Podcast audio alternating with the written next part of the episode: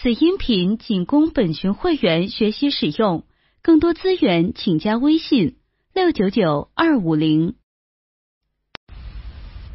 大家下午好，那首先呢，先谢谢大家的支持，然后非常非常热情的一个回复吧。我两天不到，我就收到了有五十多份的问卷，然后我今天整理了一下，一共有六十多个问题。所以呢，在直播的过程中，肯定也不可能都把六十个问题都讲掉。那么在互动的环节呢，我会挑一些具有共性的代表性的问题来说一下，也会在互动环节有一些呃实时的一个问答吧。众筹知乎 Live QQ 三零八零零二八零八零。然后上面是我。给大家做了一个调查，就是看看大家喜欢这个 live 到底是一个什么形式去去进行，比如说是我讲的时间多一些，还是说这个互动问答的时间多一些？所以说大家可以把自己喜欢的在上面做一个投票吧，好吧，谢谢。大家晚上好，我是蒋寒潇。那首先呢，谢谢这么多人的支持和肯定，我呢也是非常的开心，也非常的感激。但是由于时间限制呢，我就直接开始了。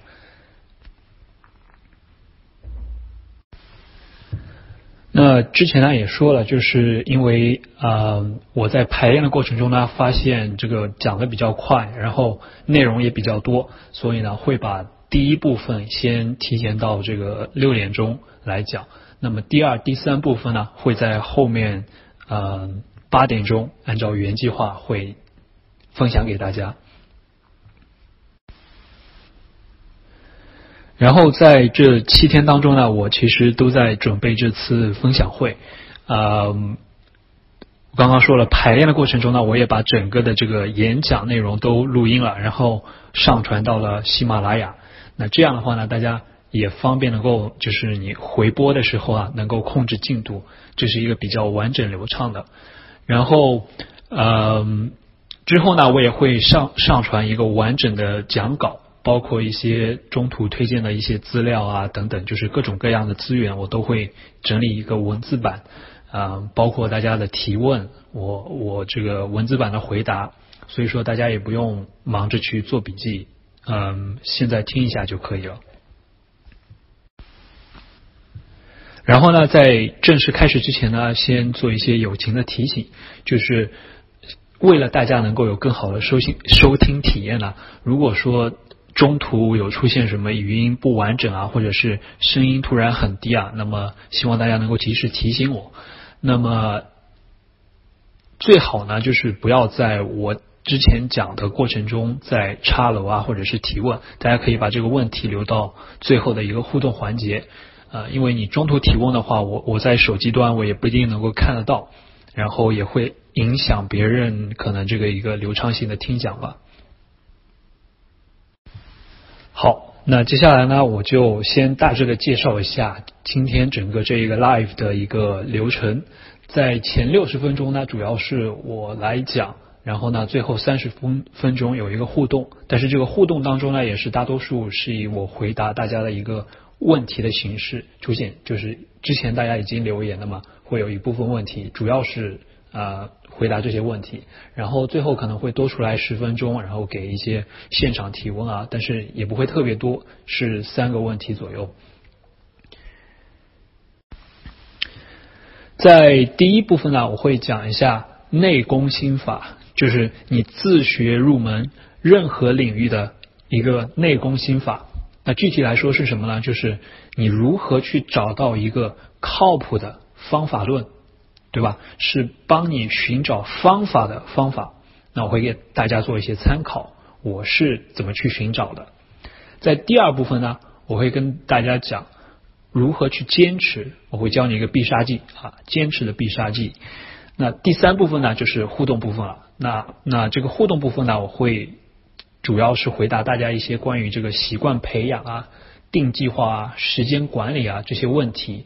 那么会以这种小的技巧的形式啊、小技巧形式给大家讲，不可能不可能系统的展开来讲啊，因为别人整个一本书他可能就写的这个习惯培养。嗯，那最后呢，就是之前也讲到，就是大家所有的提问，我会把它啊有共性的合并起来，然后整理成文字版给大家发给大家的。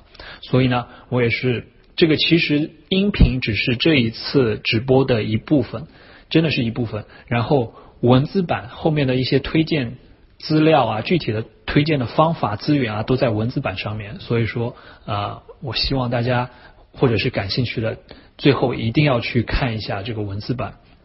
那文字版呢会在今天结束以后，呃，明天，呃，应该是明天了，因为今天结束以后我这边就很晚了。明天的时候我会把它整理出来，然后链接啊什么发到这个呃发到这里。当然那个在 QQ 群和我的微公号里面我也都会更新出来。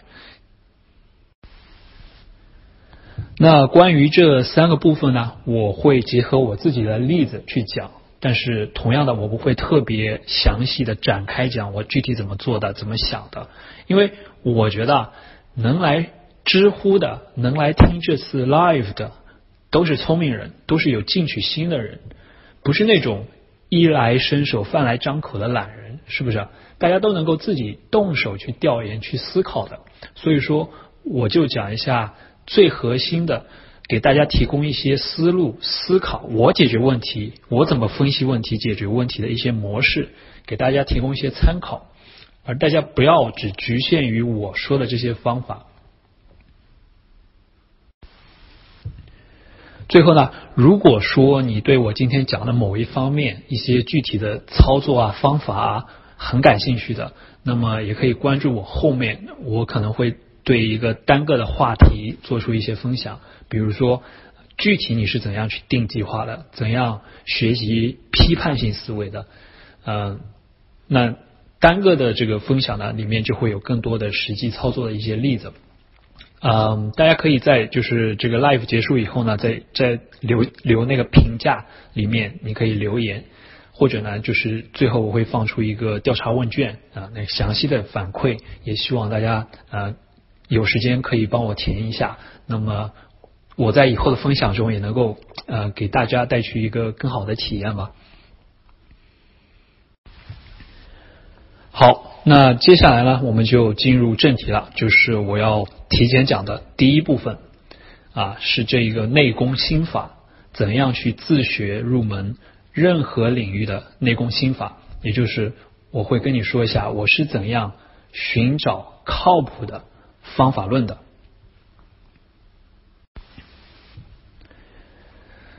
我呢已经打出来了，呃，其实你要找到靠谱的方法论，需要有两个技能，第一个是你的搜索技能，或者说是你的信息挖掘的技能，那第二个呢是你独立思考、批判性思维这个技能。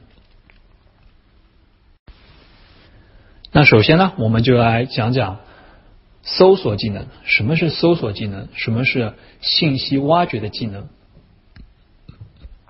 那首先第一个就是最最简单的，嗯，大家用这个网站搜索引擎去搜索关键词搜索。但是你这个网站搜索呢，也是有一些啊需要注意的，就是说你有一些同学，当然我觉得在在。今天听这个讲座里面呢会很少了，对吧？但是你会发现有很多人，你身边会有很多人，他们一有什么问题就是百度。但是前一阶段或者是好久之前了，你也会发现百度很多信息它是不靠谱的，是不是？所以说你尽量应该去找靠谱的网站，用关键词去搜索。那什么叫靠谱的网站呢？那简单的举一些例子，就是说，假如说你要找，哎，我怎么去入门金融？我怎么去入门这个？编程呢，我不能到百度贴吧里面去吧？我不能去这个什么天涯啊、什么什么虎扑啊这种这种娱乐性的论坛里面去找吧，对吧？那比较好的方式就是你可以去知乎或者是这个领域的专业论坛里面去找这些东西。然后另外一个呢，和百度相对应的就是谷歌，你可以用谷歌去啊搜索。那呃，平时的话，除了你用这个中文关键词搜索，有的时候你搜不到你想要的东西，那你可以换一种方式，你用这个英文的关键词去搜索。那么在英文搜索里面，肯定是用谷歌更好了。那有的时候呢，你搜索资源啊，比如说一些盗版的资源，那么可能是百度比较好啊。那这里你，如果你要用到谷歌的话呢，那你就要用到科学上网。那科学上网呢，你可以自己去看有哪些科学上网的方法，我这里就不便多说了。所以刚才讲的是最基本的狭义的搜索的意思啊，用搜索引擎去搜索。那接下来我就是要说的是你的一些挖掘信息的技能，什么意思呢？就是你要千方百计的去寻找。各种的学习机会，比如说，嗯，最简单一种，你到这个专业论坛上去看别人的帖子，对吧？你如果想获得比较可靠的信息，你不光光是看帖子啊，你你你可以看这个从写的这个高赞的呃回答也好啊，这个文章也好啊，去找他的作者。啊，然后呢，通过这个作者，你可以去问他一些问题啊，获得你想要的信息。那这时候呢，就会出现一个问题啊。一般来说，在这种专业论坛或者知乎里面啊，这个点赞、高赞、得得赞数比较高的人，都是比较牛的人，对吧？那牛人呢，比较忙，他不一定会理你。这时候怎么办呢？那接下来呢，我就说说大家可以有什么方式去接触这些牛人，或者说是更优秀的人，或者说是提高他们回复你的概率，对吧？那首先第一个，那现在你这个微信公众号啊，包括知乎啊，它都有这个点赞、打赏、留言功能。那么你可以通过这些去多跟这些厉害的专业人士去交流。对吧？那其实呢，这些博主啊，或者是这些人，他他不在乎你打赏的那些钱的啊，但是呢，他算是一种精神的鼓励。比如说像这个呃微信公众号里面的大 V 啊，这个冯大辉啊，或者是曹正啊这些人，那么他们冯大辉的这个小小道消息，对吧？很多人也会订阅了看。那他们这些人就直接的说过，打赏的读者。会有更多的交流机会。那你想想看，这些大 V 都是这个样子，那么其他的人啊，对于一些小 V 啊，或者是一些不知名的但是比较专业的人，他们那些呃偶尔遇到一次的点赞啊、打赏啊、留言啊，当然是给他们更大的鼓励了，那就有更大的概率去回复你。所以说，你看，你知乎上面问别人问题，邀请别人回答问题啊，要么你的问题。质量非常高。那么第二点呢，就是呃，你跟他这个这个作者互动的很多。假如说你没有关注他，你没有点赞他啊，或者说你你上来就是直接问一个，甚至是那种搜索引擎能够回答的问题，那别人当然不愿意理你了。那除了我刚刚说的，你你这些啊留言啊、互动啊、点赞啊这些的。交流的方式，那么你在真正你去私信给别人问你问题的时候，那你还要注意一下自己的语气啊，说话的方式啊，也不要就是不卑不亢嘛，对吧？呃，其实最最主要的是什么？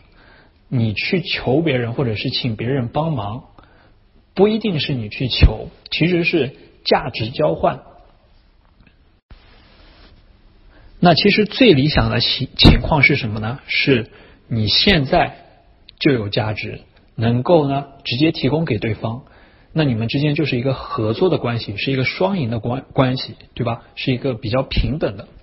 那大多数情况下，其实呃，这个双方是求助者和被求助者双方是不平等的。那这时候你怎么办呢？你你你现没有这种现在的价值，但是你需要。把你未来的价值体现出来，也就是说，你要表现出你是一个有潜力的人。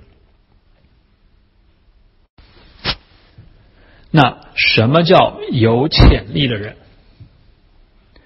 那有潜力的人呢，就是你可以通过一些你所做过的事情，你的一些想法啊、点子啊啊，来让别人发现你，哎，这个人不错，对吧？那打一个最简单的比方，你在这个朋友圈分享文章的质量，对吧？你可以给你的好朋友分组一下，对吧？你发一个乱七八糟的没有关系。但是假如说所有的人都能看到你朋友圈的乱七八糟文章，比如说啊，你要是天天自拍啊，或者去哪里吃东西啊，那你说别人会把你怎么看？所以我一直觉得朋友圈它其实是你的。第二份简历，甚至是第一份简历，你加了一别人一个一一个人啊，那我一般也会看一下别人的朋友圈。那么基本上这个人他分享出什么东西，给给这种陌生人大众呈现出什么东西，那基本上也可以判断出他的一些价值观和性格。所以说这些。除了朋友圈，当然还有很多的地方，很多小的地方，你都可以去把自己的潜力给体现出来。嗯，其实真的是的，没有人他希望把自己的时间精力浪费在一个啊刘阿斗身上，是不是？嗯，我再举一个好玩的例子吧，也是这个在开这个直播之前一个意想不到的事。这呢，就是其实是我跟李笑来李老师的一些呃一些事了，在微信上面，其实，在几个月前啊，很巧合的，我我认识了这个李笑来李老师，然后呢，向他申请了一个微信的好友，那他也通过了，通过以后呢，其实我当时我写的是那个呃小程序刚出来的一个一个前端开发的资源贴这个文章。那么我跟他想交流一下想法，然后然后呢，他没有回复。那当然呢，其实这个也非常能够理解，别人毕竟是亿万富翁，对吧？而且他他运营运营着那么多东西，也没空去理一个普通的人。然后呢，今天就是在这个呃开直播之前，也是一个很意想不到的，就是呢我在。和李老师共同的群里面，然后我把这个这个这个直播知乎的 live，然后分享出去啊，我我今天晚上在做这么一个直播，然后就突然之间他就他就主动发给我两个字，他说不错感叹号，当然我我表示了一些受宠若惊的话啊，他就继续不回复了，但是我觉得至少这个是可以看出，当你自己。能够表现出你自己的一些潜力的时候，那自然而然的你可以吸引别人的一些注意力，或者说别人愿意和你交流的一些一些意愿吧。虽然说这次其实其实也是比较好笑的吧，只是只是两个字，但是你可以看出一个态度的一些转变。众筹知乎 Live QQ 三零八零零二八零八零。那回到我们之前说的，你怎样跟牛人交流？除了刚刚我说的这些，你注意你自己的语气啊，表现你自己提能够提供价值。当你没有价值的时候，你能够表现出你自己的潜力以外，那么其实呃最直接的一个价值就是什么呢？就是付钱付费，对吧？这个我也不多说了。然后我最后要讲的一点呢，就是。你还得尤尤其是比较厉害的人，你要能够尊重他的时间，对吧？就是我刚才也提到过的，就说搜索引擎能解决的问题，你千万不要去问别人。你讲话的时候也说一下关键点，不要去做无意义的聊天。比如说在吗？我能不能问一个问题啊？或者说能不能帮我一个忙啊？你要最好能够把这个问题很简单的写下来，让别人看看到底要花多少时间，对吧？预估一下，那这个是比较好的方式。那么具体你怎么跟跟跟别人交流，或者是请求别人，那么啊，我就不展开来讲了。这个我之前也写过一篇文章。好，那到现在呢，我们就是讲了一下，把这个牛人不一定理你，不理你的时候你怎么办？你怎样增加这个这个去和牛人交流的？概率对吧？嗯，接下来呢，我们再回到上一层，就是说，搜索它不仅仅是搜索引擎，是一种挖掘信息的技能，有千方百计的学习机会。你除了去这个专业论坛，除了找这些牛人，你还可以干嘛？那我接下来就讲第三点啊，你可以去寻找信息的一些机会是什么？第三点就是你可以去参加一些社群。分享会、研讨会这种会议啊啊，或者甚至是一些高收费型的这种知乎 Live，那这样呢，其实你认识志同道合的人概率会大得多。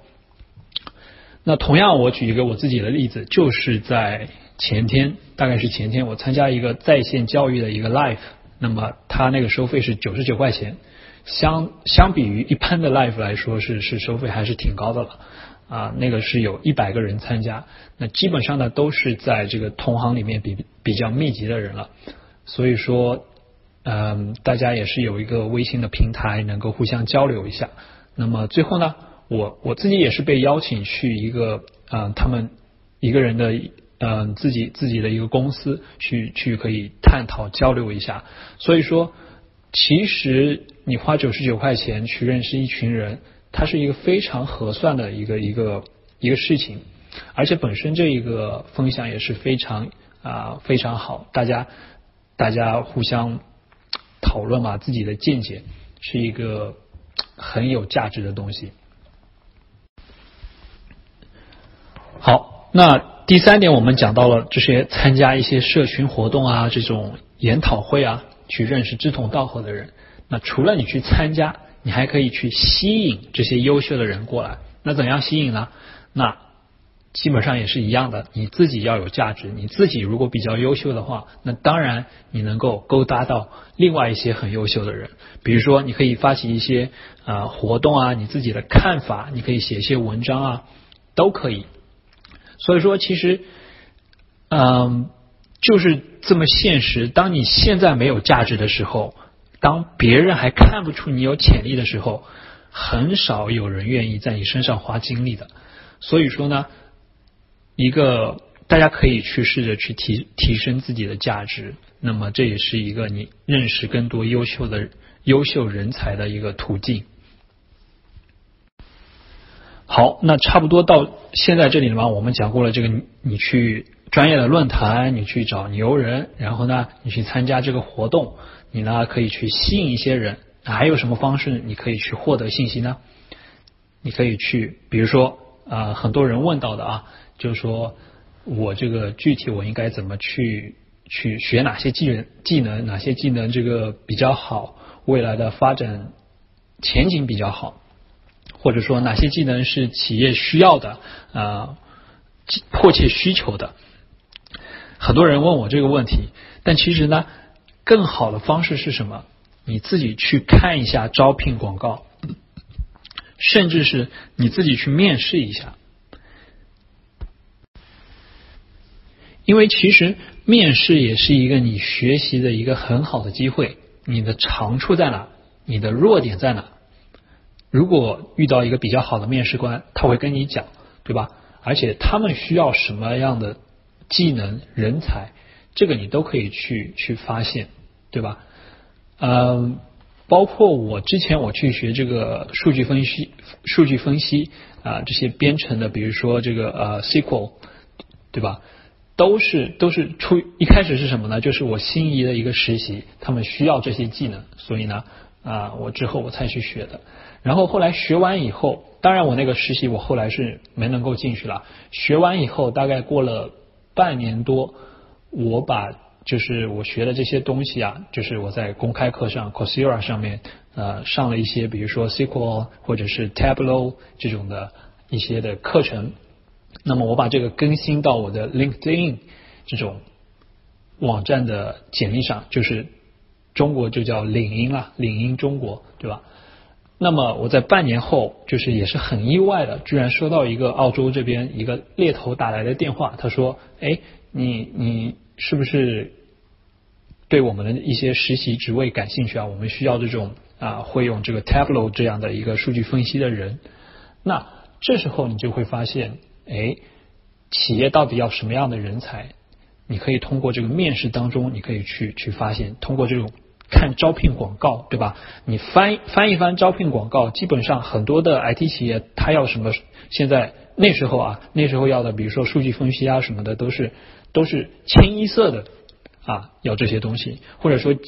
金融类的分析的，你要考什么证书？那么一些职位它也都是清一色的，都会出现。那说明这个就是有价值的，你可以去做的。那这也是你的信息挖掘的技能啊。好，那到现在呢，我我我们差不多说了五六种方式，就是你怎样去找到你想要的信息，对吧？呃，最后呢，我再说一点，就是说其实。上面这些找信息的过程还是非常的耗时耗精力的，对吧？那么你怎样来节省你的时间和精力呢？一样的，你花钱去买，这就是价价值交换嘛。你花你的钱去买，省下你的时间。所以说，大家有，我觉得大家很多人有一个观念啊，就是就是，其实在学习上是非常的吝啬的。比如说，呃，你你你自己买衣服啊、球鞋啊，或者是手机啊、游戏啊，买起来毫不犹豫，对吧？你你什么双十一啊、双十二啊，什么马上的圣诞特惠啊，这个 Steam 打折啊，对吧？你买买买。但是呢，你想想看，你这个几百块钱，甚至是几千块钱花进去了，你一年到头，你学习上你花了多少钱啊？对吧？你学习上的投资如果这么少，那么你获得的回报小，不应该是理所应当的吗？当然了，这个其实是我在我读本科的时候，啊，我也是还是因为本科的时候没有收收入嘛，啊，我家里面也不是特别的富裕，所以说我对这方面还是还是很吝啬的，所以这也是我比较有些后悔的地方，嗯。但是后来你想想看，有的时候你花了一年的健身房的年卡，你都花这个三四千块钱，对吧？你在学习上面，这也是一样啊。学习上你舍得以后啊，它同样会有回报的。那具体来说，有些人就会问了啊，现在这个免费的学习资源那么多，公开课很多都是免费的，我为什么要付费呢？我不是冤大头吗？对吧？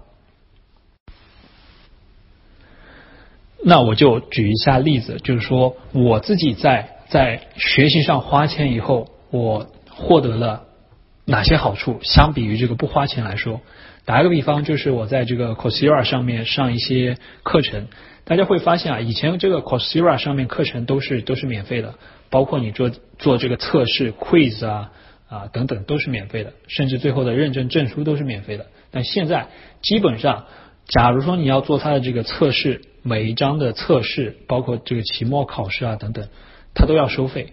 它可能视频是免费的，但是你做这个 quiz 它是收费的。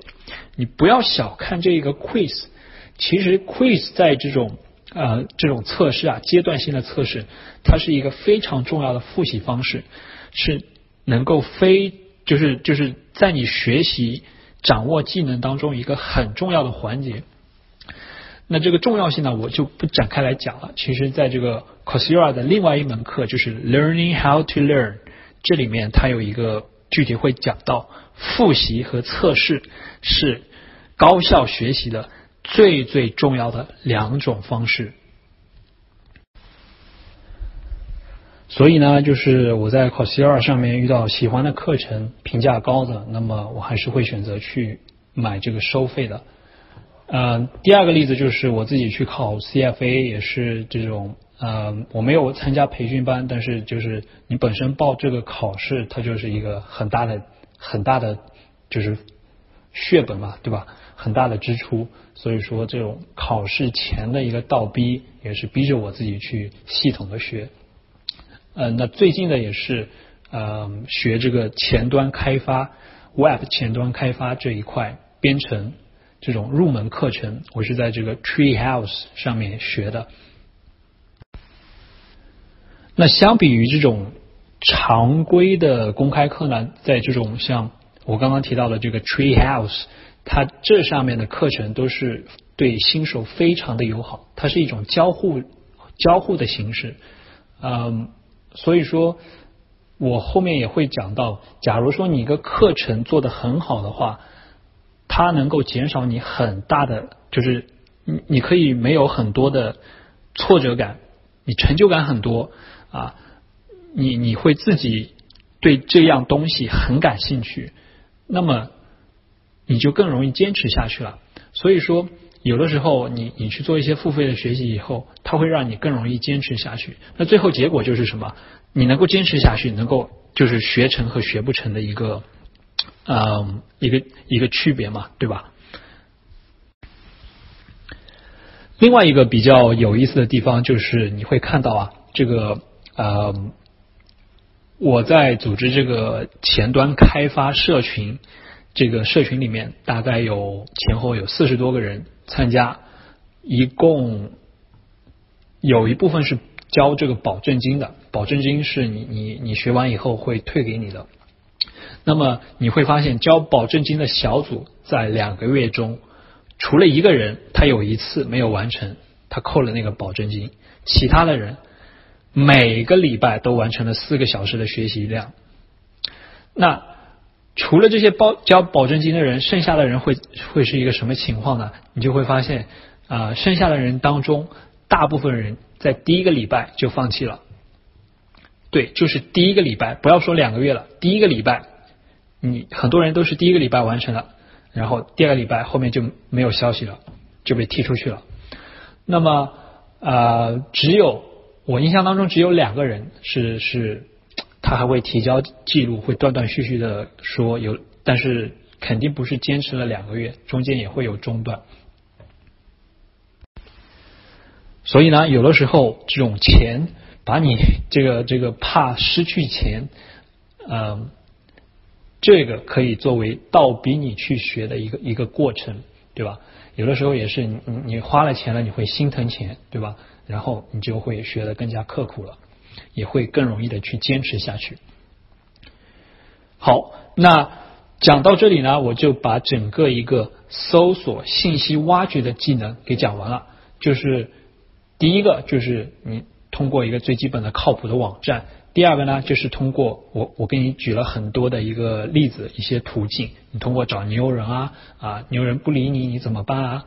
那么你可以参加一些这个社群啊啊研讨会啊。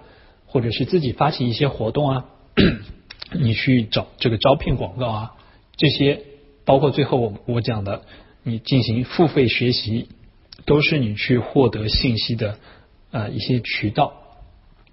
那这些渠道呢，就是其实是能够帮助你解决你各种问题的啊。所以很多人问的哦，我该怎么办？我该做什么？推荐什么书啊？这个怎样学？什么方法？你都可以通过这些我刚刚讲的途径，你自己去寻找啊。当然，我最后的时候我会我会给出一些具体的具体的建议，但是其实我是建议大家自己去寻找，因为每个人的问题真的是是不一样，各不相同。我不可能面面俱到的，正好就就对你的问题完全了解，对吧？所以你靠自己还是更靠谱一些。好，那么接下来呢，我会讲一下这个批判性思维啊。为什么说批判性思维在这里很重要呢？就是你用刚刚我教给你的，或者说给你的一些参考，这种搜索技能、挖掘信息的技能以后，你拿到信息了，你会发现他们不一定是对的，或者说他们不一定适合你。这时候你就要去看了，这是这时候就要利用你的这种批判性思维去看看，去筛选出对你真正有价值的、靠谱的啊，对你有用的信息。所以说，批判性思维很重要。前面是教你怎么去找信息，后面是帮你找出靠谱的信息。那我就具体举一些例子啊，比如说你搜到一个帖子啊，或者是一个一个文章以后，你你你怎么去看它靠不靠谱，对吧？你可以看它的一个发帖时间，对吧？就是时效性。假如说它是。两三年前、三四年前的一个帖子，那么很可能这个就是过时的，就现在不起作用了。哪怕是现在发的一个一个文章，你在以后啊，比如说现在他发说这个计算机很火，对吧？那么其实是有可能他以后计算机就不火了。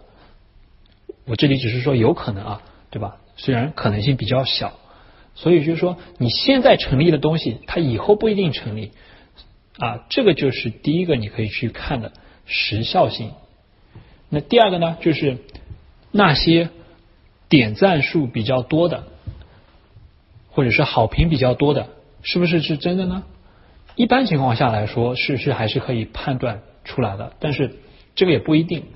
你会发现在这个手机里面，这个 App Store 里面啊，有很多虽然是五星评价的，但是但是都是刷出来的，对吧？所以你要尤其的去看一下差评，差评他说的有没有道理。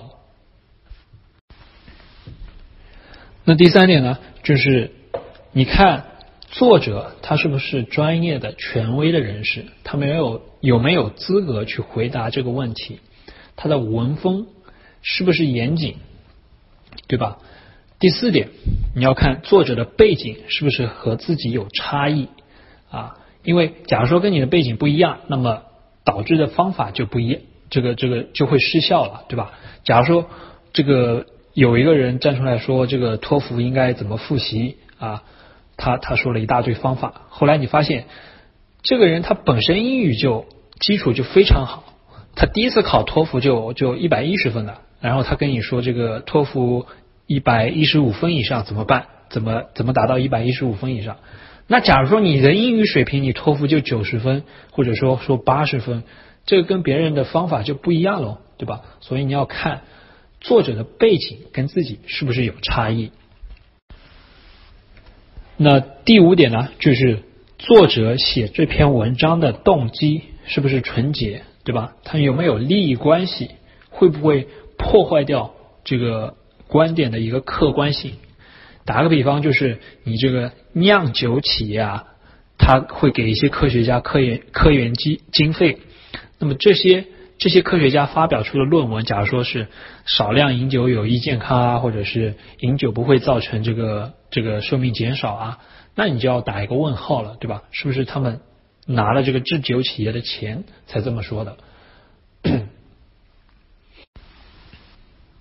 所以说呢，这个都是一些最最基本的一些啊批判性思维的方式方法，我只是举了一些例子，啊还有很多很多啊，也没有很多了，但是但是有一个更详尽、更系统的讲解，我可以推荐大家去看两样东西。那第一样呢，就是一本书，也是非常好的书，豆瓣大概是九点几分。九点几分的评分是非常高的了。那么它叫对伪心理学说不。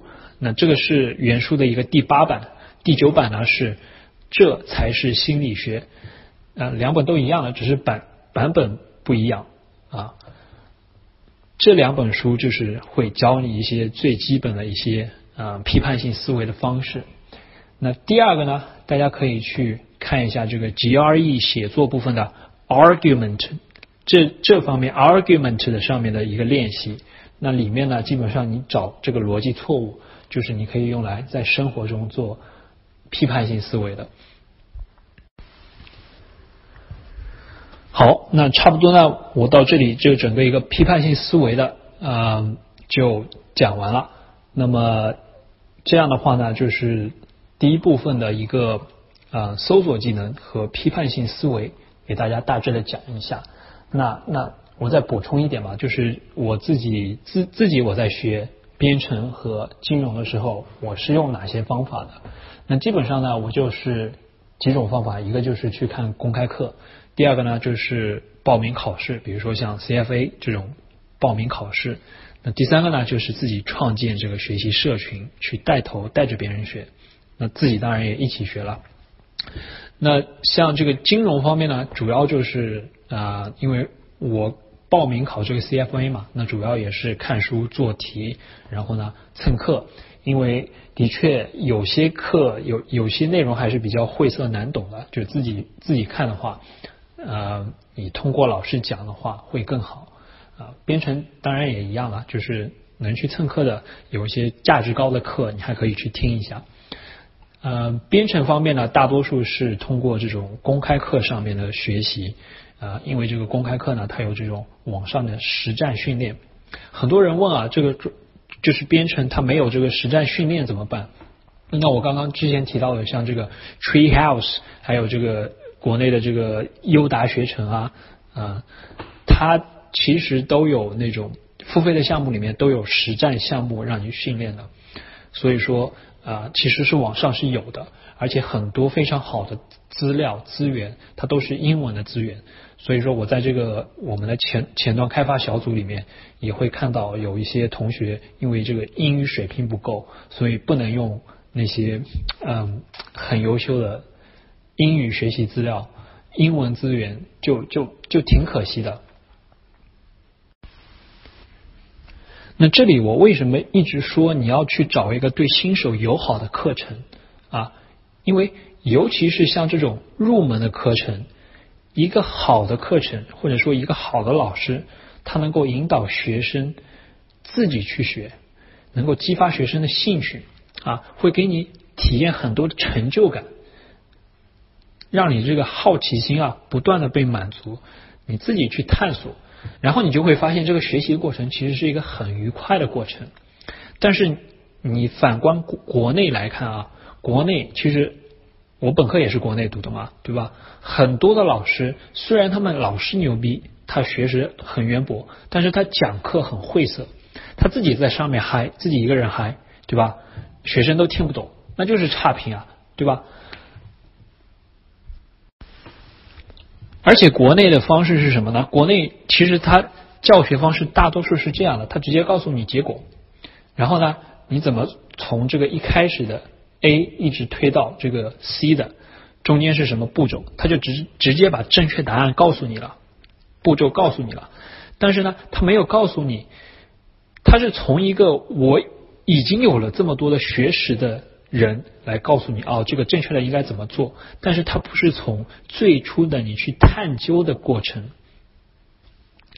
就是呃你在探究的时候，你遇到了问题，你会想你应该有各种猜想，你应该去试错，这个过程就是一个探索的过程，是一个很有趣的过程，然后最后是你会发现一个问题是自己解开来的。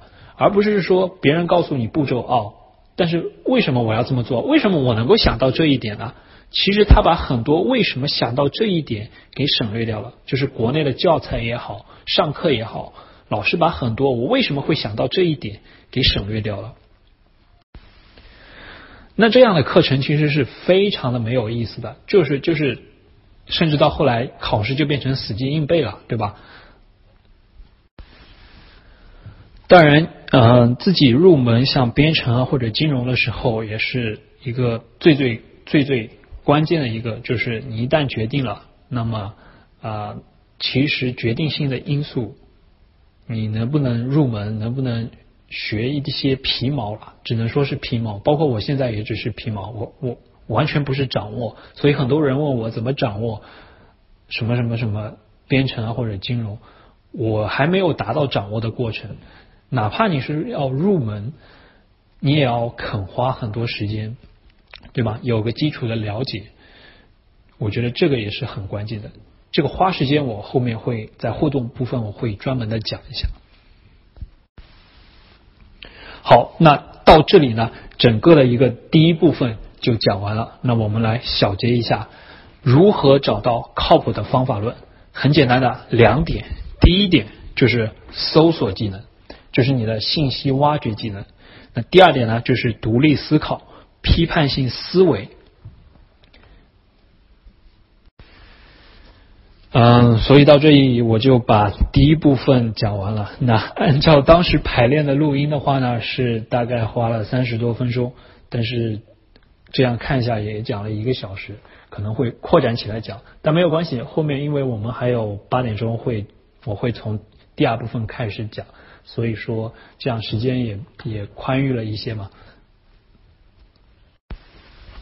嗯，大家可以看一下啊，上面我就给出了那个问卷的一个链接，然后呢，同样的还有一个就是大家的一个 QQ 群，之前有有有只有希望我能够建一个交流的平台吧，然后我就给大家建了一个 QQ 群，然后最后我的一些整理的一些文字资料呢也会放在群里面，但是你不加也没有关系，我会把这个链接都最后会发发到这里啊，比如说一个网盘啊，然后大家都可以去下载。然后万一那个二号 QQ 群也被加满以后，你可以看一下那个群上建好有有有个介绍，然后他们那边还有一个三号的备用群，然后差不多我觉得两千个人的群就差不多了，反正可以关注一下那个介绍，都会如果加满了会有会有新的补充吧。哦，然后我在这里呢再说一下，就是我。最近就是就是今天这两天，我我有个想法，就是做一个编程英语的这样一个社群。为什么呢？就是我提过的，我们在那个前端开发小组里面，我看到很多人啊不能够去用这个英文资源，很可惜。包括在这个我搜集的问题里面，也发现有很多人他们。啊，希望能够就是学计算机的，跟也有这个学英语的一个需求了，去看这个英文公共资源的需求。所以说我我希望就是做这样一个社群，然后呢，能够给大家带着大家学一些最基础的，尤其是偏这个编程项的和公开课里面常见公开课基本的一些词汇啊，这种就是希望能够大家能够学了以后比较实用的去。呃，看懂公开课，能够自己去，能够利用英文资源资源自己去自学。比如说里面啊，除了这个公开课，你还可以就是自己去看这种技术手册啊，或者是一些原版的软件啊，网上去跟跟大家讨论啊。你可能参加一个社群，你不可能马上就就能够完全就学会，但是希望就是带着大家能够自己慢慢去学下去。然后呢，我自己也会准备去请一些计算机系的一些啊博士或者是研究生啊，甚至是一些啊在腾讯啊、阿里或者是 BAT 这种已经在职工作的人，给大家邀请过来分享一些经验。那我自己呢，会负责英语这一块的，给大家讲一些听力词汇啊等等这些东西，嗯。包括还有一些就是你有拖延症啊，或者是懒癌的患者，那我也想了一些针对性的措施。所以最理想的是，就是即使你是学渣，你也能够用碎片化的时间去慢慢培养出这种习惯，培养出自己的自律。自律真的是可以是通过习惯可以培养出来的，不是每个人生出来就有自律的。所以说呢，这里大家可以去呃感兴趣的。同学感兴趣的人可以去填一下申请表格。那么第一期我预计是招二十五个人，会进行一个试运行。那详细的规则呢，可以去看一下这个呃图片和填表格里面都有，包括我公众号也发发布了一个信息了，大家可以去看一下。好，那差不多再过五十分钟，我会去把第二部分。会给大家分享一下第二、第三部分，给大家分享一下啊，大家也可以趁这个机会啊，自己理一下思路啊，或者是想一下啊，有什么问题都可以通过之前发的那个链接给我留言。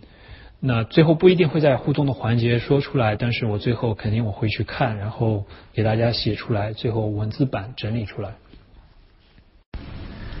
呃，我也是借回答这个问题，然后把之前的一些友情提醒也顺带说一下。嗯，具体的学什么，从哪里去找资料啊，怎么去搜索啊？其实我在我最后我整理的有一个推荐资源的一个文字版，那个也是整个一个 live 的很重要的一部分。所以说，也希望大家在结束以后去看看这个文字版。那么文字版呢，我会在明天的时候，差不多明天。整理出来，然后会把链接放到这里。嗯，对，就是因为今天提早了一点，是这样的，就是说我自己在排练的时候呢，发现讲的语速会很快，然后内容也比较多，会超时，所以呢，呃，本身有整个一个 live 是分成三个部分，所以我把第一部分呢就提前一点和大家分享一下了。啊，这个我也是在那个群里面做了一个投票，然后很多人觉得这样也不错，所以呢，呃，是我自己没有事先没有没有。申请这个 live 的时候没有规划好，所以也是给大家道一个歉。嗯，所有的音频资料呢都是可以重播的，然后你也可以回过去看。然后我之前也说了，我把我排练的时候的一个录音，完整的录音从头到尾的都上传到这个喜马拉雅了。啊，大家可以去就是复盘的时候，可以去很快的能够前后定位。好啊，现在呃差不多已经过了八点了，刚过。那么我就说一下，刚进来的同学呢，你可以从前面开始听，也最好不要从就是中间开始往下听，呃，不用担心跟不上节奏，因为或者说是失去这个提问的机会，因为基本上我所有的互动部分也都是根据大家之前的问卷的留言里面的问题。呃，会做一下回复。那在最后的时候呢，给给这种实时的互动，其实还是还是比较比较时间比较短的，差不多只有十分钟，然后大概三四个问题的样子。呃，因为时间问题实在是来不及了。之前我搜集到现在的留言大概有三百多条。呃，三百多个问题，当然中间有很多重复的。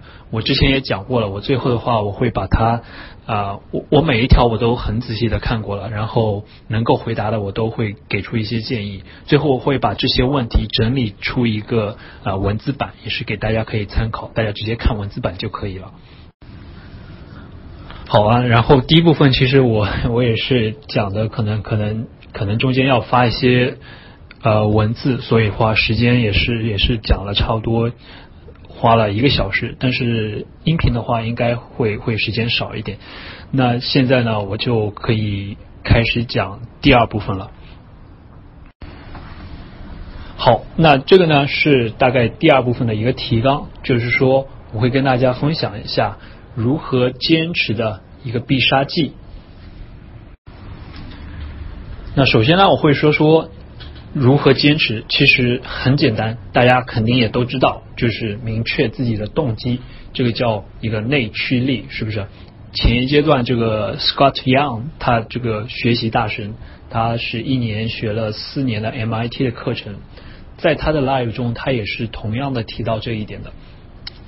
嗯，所以这是我第一个要讲的。然后接下来呢，我会说一下为什么说这么显而易见的，大家都懂的道理。其实做起来并不容易。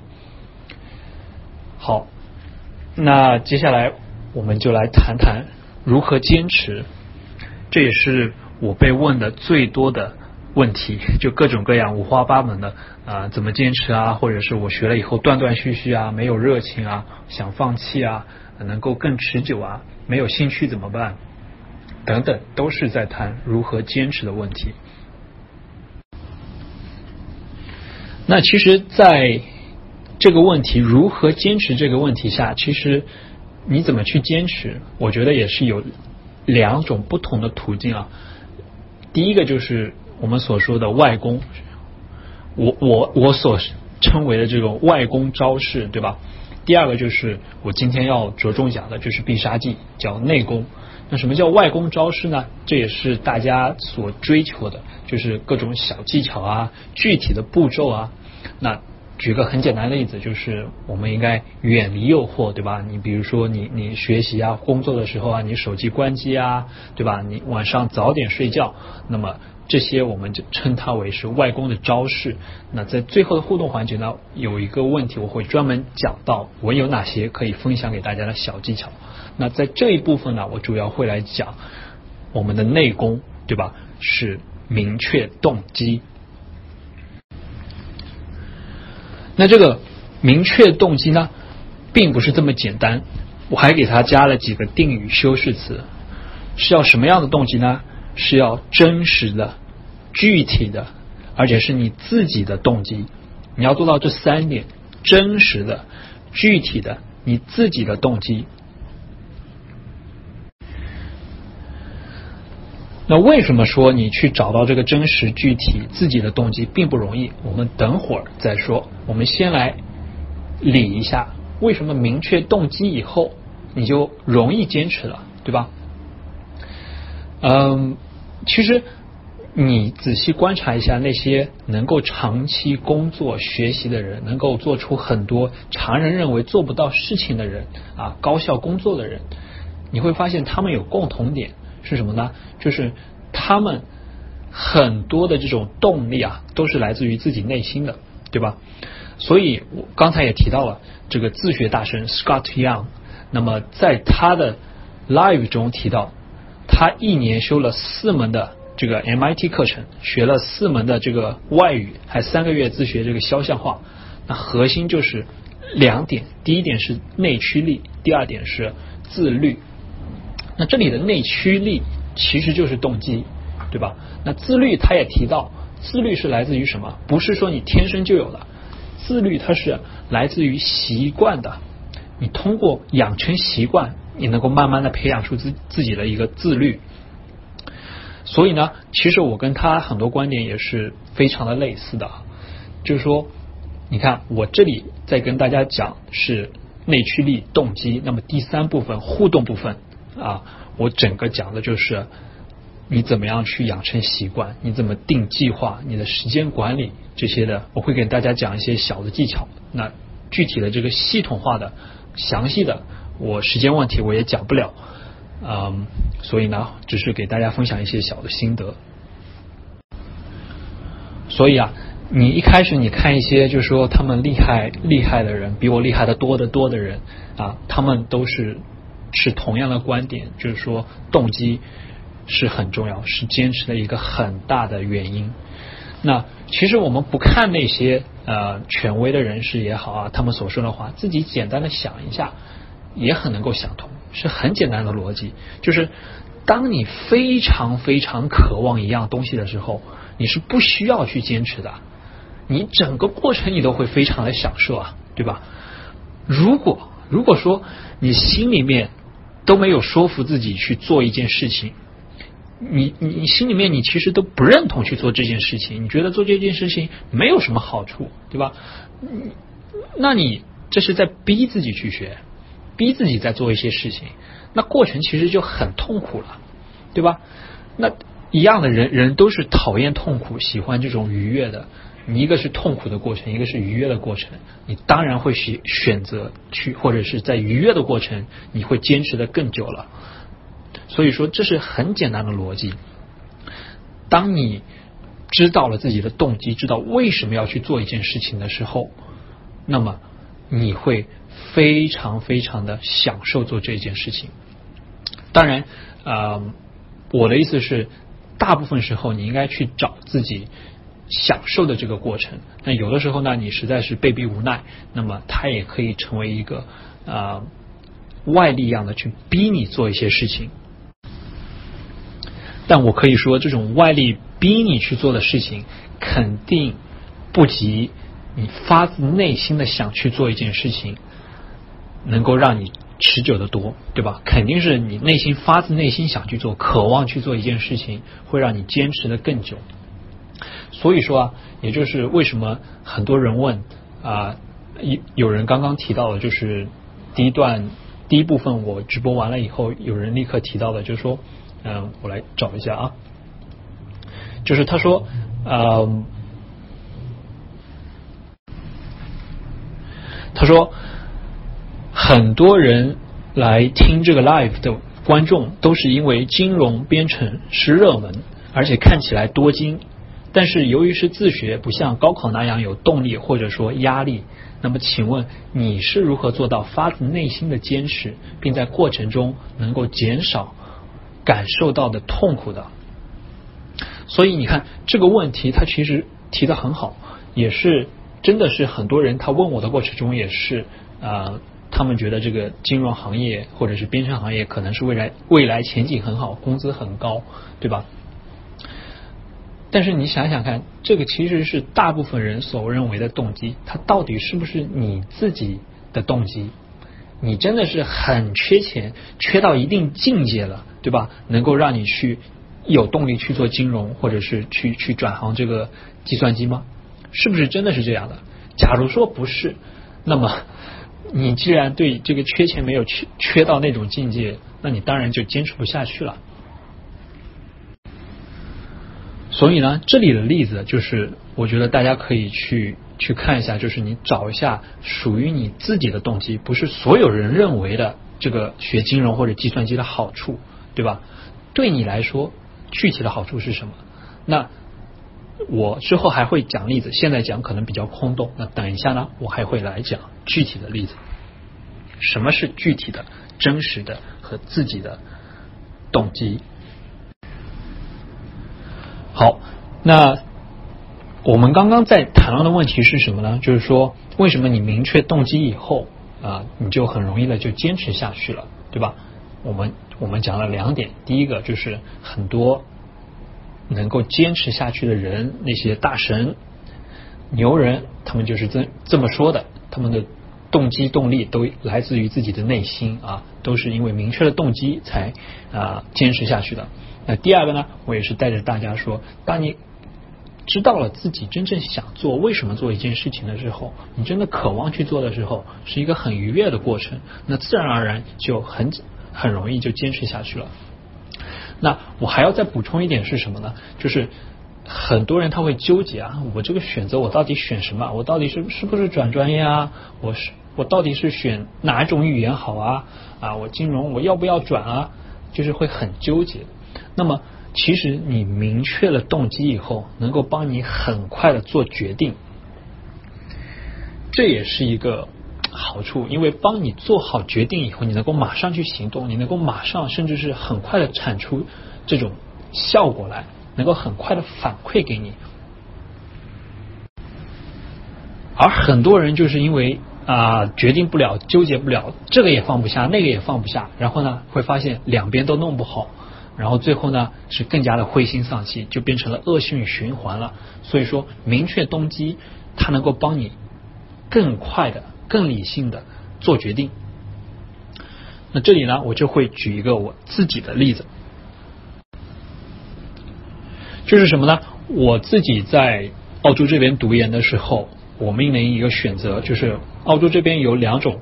一种叫研究型硕士，一种叫授课型硕士。授课型呢，就是和这个大学本科上课差不多。那基本上呢，通过上课考试，最后呢，写一个这个论文一样的报告，做一些稍微做一些研究，就像当于大四的毕业论文就可以了。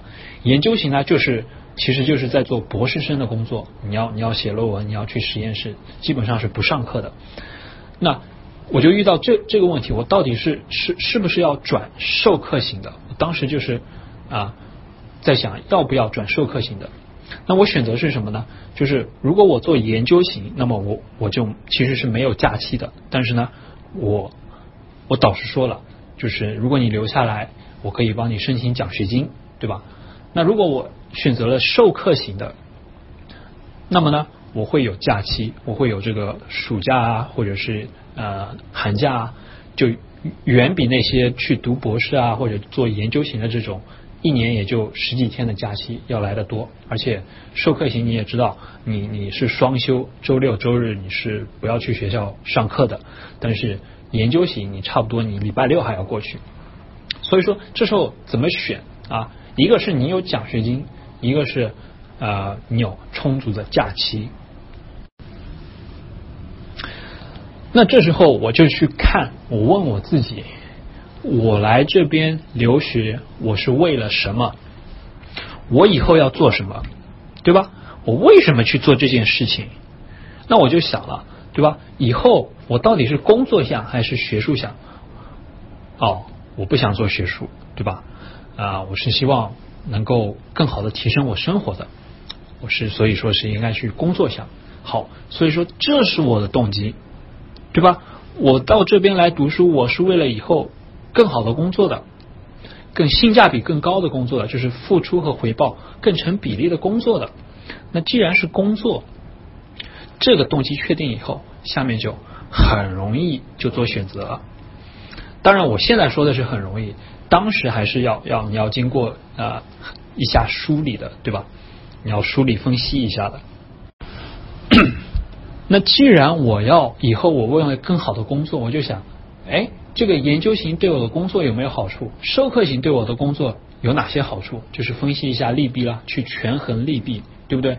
那么最后你会发现啊，研究型因为它没有时间，没有自己的时间，所以你不能够自己去充电啊，不能够你去像澳洲这边暑假是三个月的大暑假，你三个月可以找一个实习去去训练自己。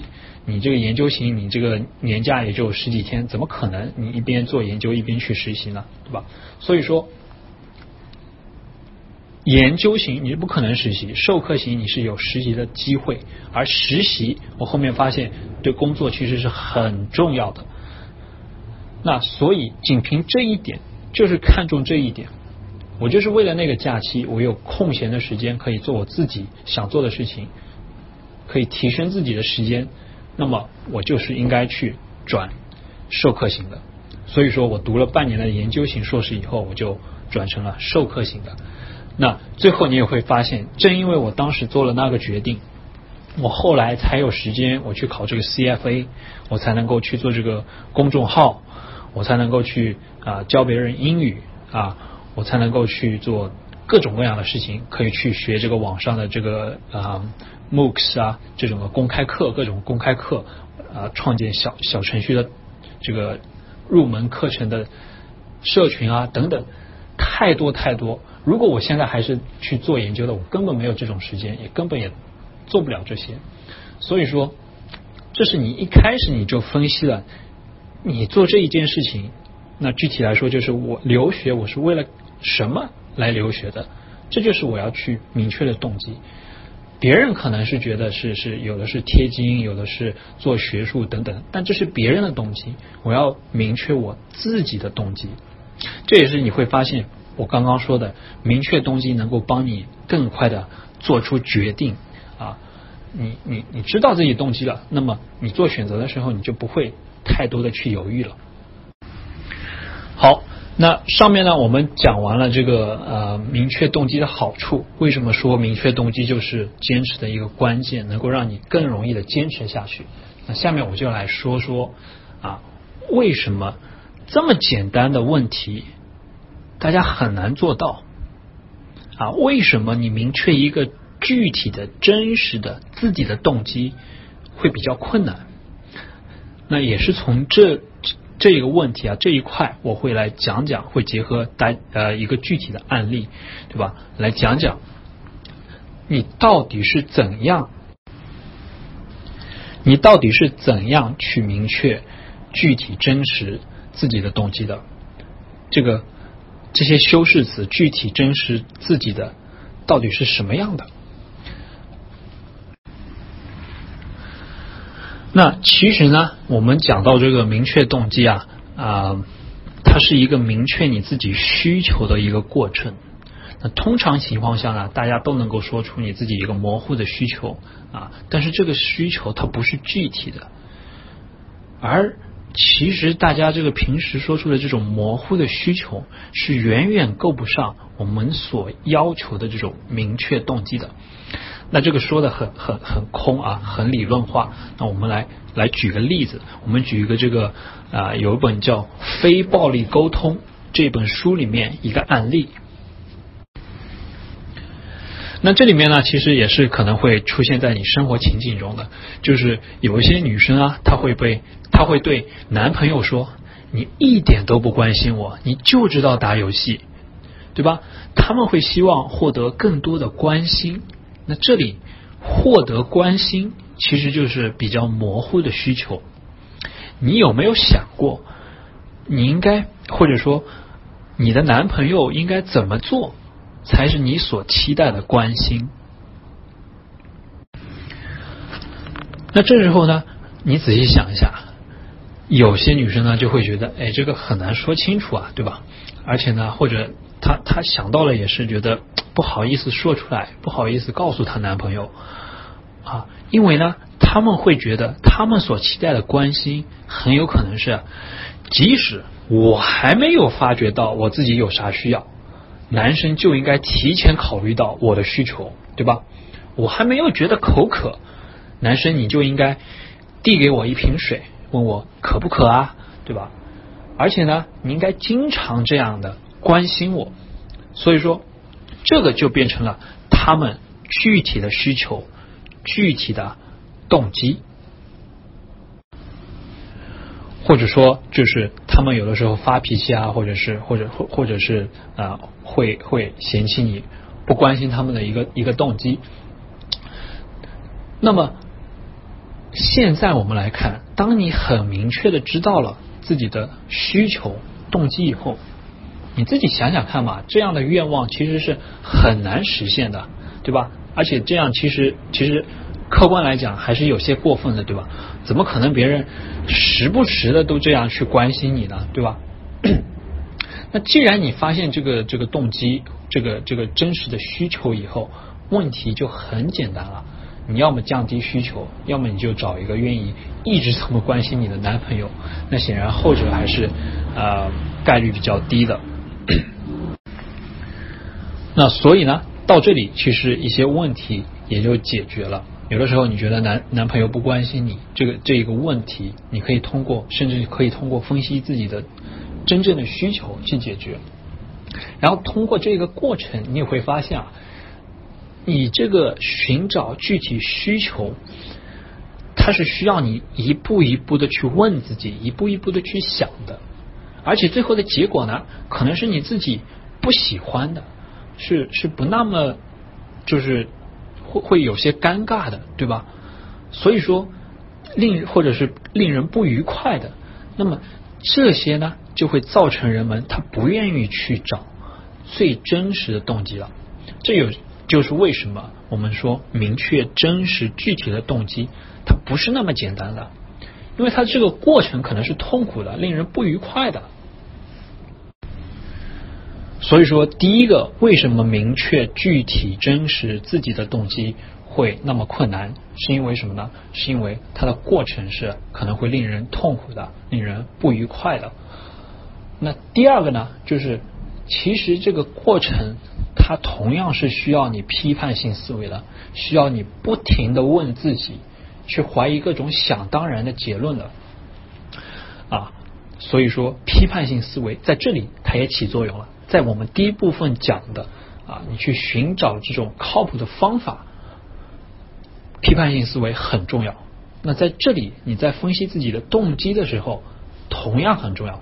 所以说，两处都出现了，真的很重要。所以我真的非常建议每个人都去看一下那本书，对吧？对伪心理学说不，这本书真的写的非常好啊。那在这一块呢，我就给大家一个具体的案例，就是啊，这是真实的问题，我收到的一个问题。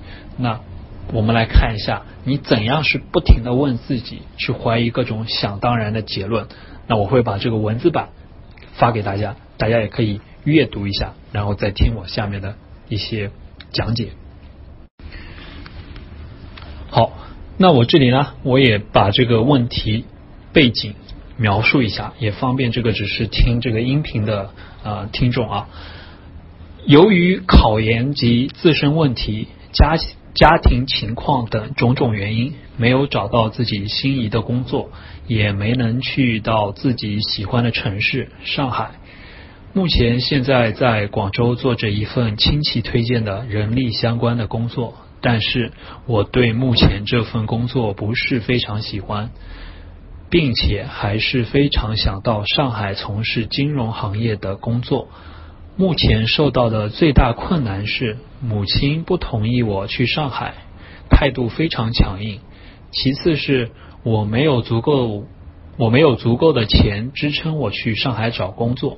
希望能提供些建议。好，那接下来我就开始发问了，我就会用一些。为什么我们讲批判性思维很重要？你要去怀疑各种想当然的假设，你要不停的问自己，这个本身也是一个啊，大家有的是费时费力的一个过程，所以说大家很多时候也不愿意去做。对吧？而且很多时候，同样的这个过程也会很痛苦，结果不是你那么想象的那么愉快的。有的时候，结果不是你想承认的啊，不愿意承认的。好，那第一个就是你为什么喜欢上海？对城市的标准是什么？只有上海能满足满足吗？其他城市是不是可以？第二问，你为什么不喜欢现在的工作？到底是不喜欢什么？是因为工作的内容、环境，还是因为亲戚推荐的原因？什么叫不是非常喜欢？那第三问，不是非常喜欢，说明还是有些喜欢的。那你心仪的工作到底是什么样的？具体有哪些条件才能够是称为是心仪的工作？这些条件里面哪些是必须的条件呢？第四问，你喜欢金融的哪个方面？哪些方面？你为何要从事金融工作？金融行业有哪些职位是符合你心仪的工作的？这些职位是真的符合吗？你是听谁说的？你的消息来源可靠吗？你有没有亲自去验证一下？第五问：母亲为何不同意？根本的原因是什么？是因为你快结婚了，还是因为他希望你留在他身边，还是因为你第一次没找到心仪的工作，你父母就不信任你了？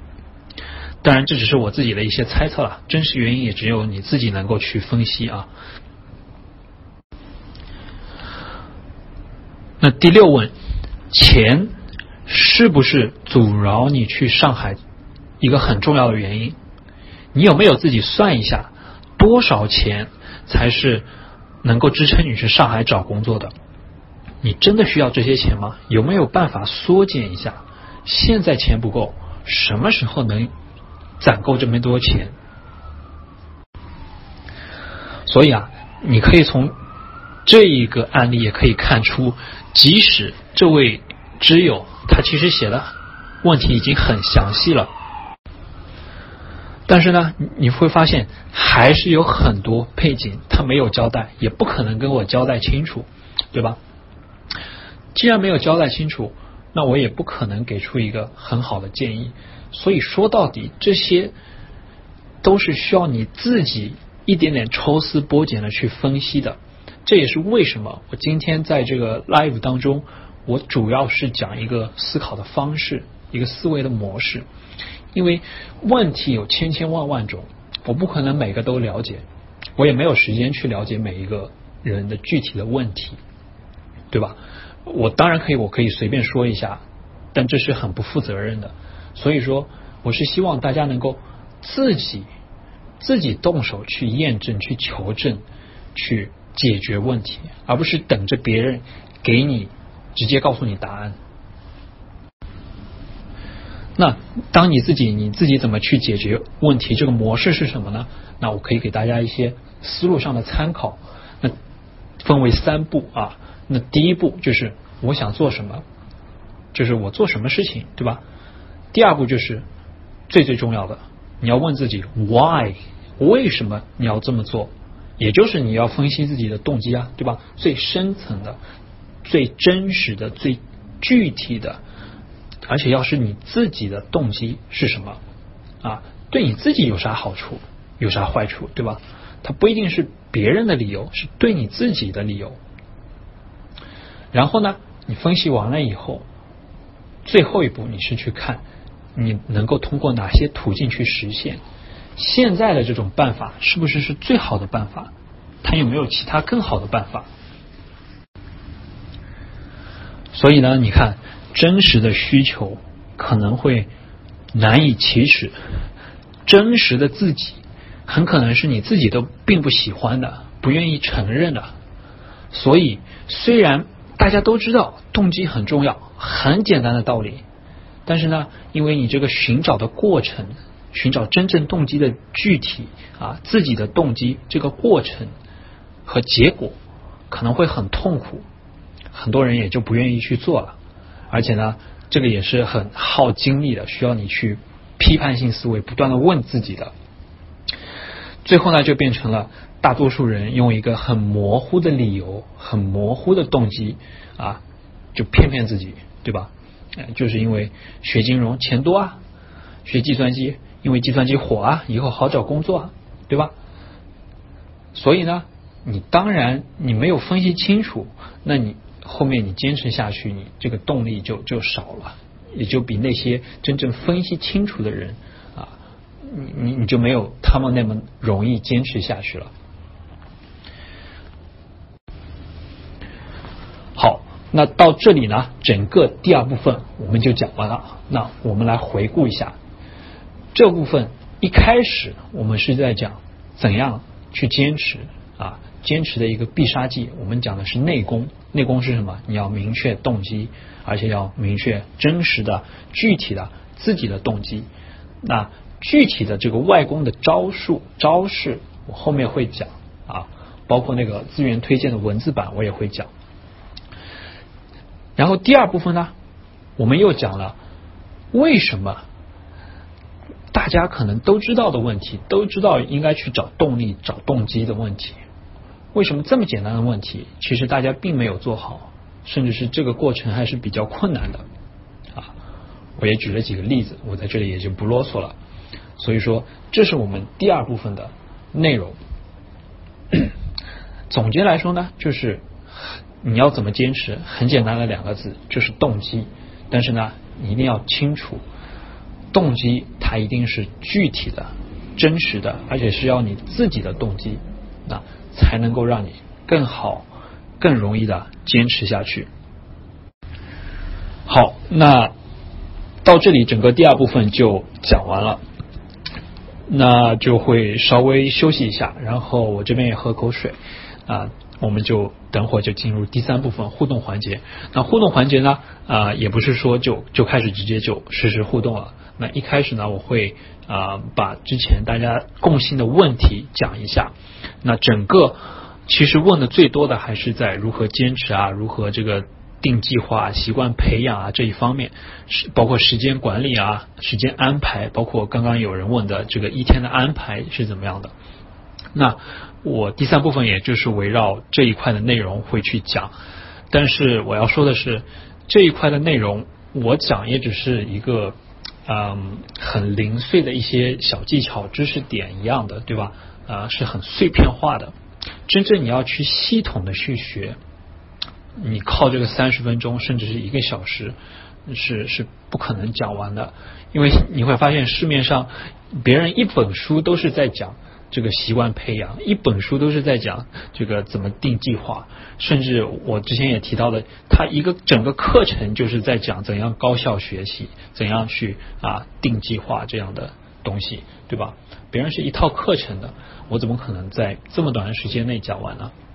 所以这里大家也希望大家能够理解一下啊啊！如果大家真的很感兴趣的话啊，也可以在最后就是说啊，你在这个 live 的评价里面留言一下，那么让我知道，我可能下次呃有机会我会在这个专题做一个专门的一个分享。那在那个分享专门的单独分享里面呢，我就可以讲更多的一个实际性的例子啊，也就更加系统的能够给大家分享了。好啊，那接下来呢，我们就进入第三部分。那么差不多有，呃，让我数一下，大概有七个问题，七个大问题，我会回答一下。这个是问问的最多的一些问题。所以你看，这个上面这位知友他问的问题，其实就属于我第一个要给大家说的问题，就是呃，其实很多人很多人留言都这么问的。啊，那这里大家可以仔细听一下，就是很多人问我的背景专业是什么什么什么，我想转转金融啊，或者是转编程啊，啊，你有什么建议呢？我该怎么选呢？什么什么金融或者是金这个编程的行业前景是怎么样呢？我该做哪一块呢？啊，很多人还会问的很细的这个细分的专业啊等等。那我都把它归结为第一个问题，归在这里了。那我这里呢，我也要说一下，这里你说的分享的内容和标题不大相符。那么很多人的确的确，他留言是希望我能够直接告诉你这个金融该怎么做，怎么入门金融，编程怎么做，怎么入门编程，这也是我马上要说的啊，我要解决的问题。而且我在一开头的时候，我其实已经说过了，我在后面我会有具体的文字版给大家推荐啊，你应该去看哪些书，有哪些地方资源可以去看。但是呢，我在这个 live 直播中，我更多的是希望给大家提供一些思考的方式模式，因为我觉得你能够上知乎，你能够来听这个 live，说明什么？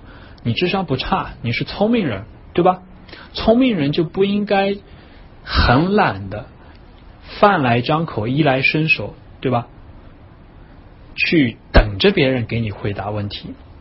而且呢，请大家看一下这第一题这里的第一个大问，我会讲为什么我不会去具具体的说你怎么去做金融啊，怎么去做这个编程的入门。我不会在，至少我不会在音频里面说，后面文字版会稍微提到，我也不会非常详细，只是是像这种啊书单或者是推荐一样的，给你一个方向而已。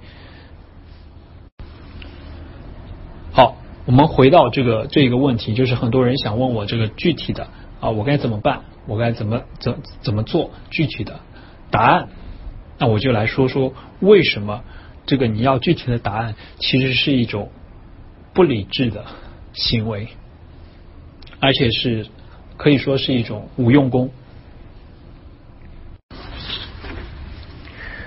从上面一个问题，你会发现了，即使你给出非常详细的背景，我还是可以问你很多问题。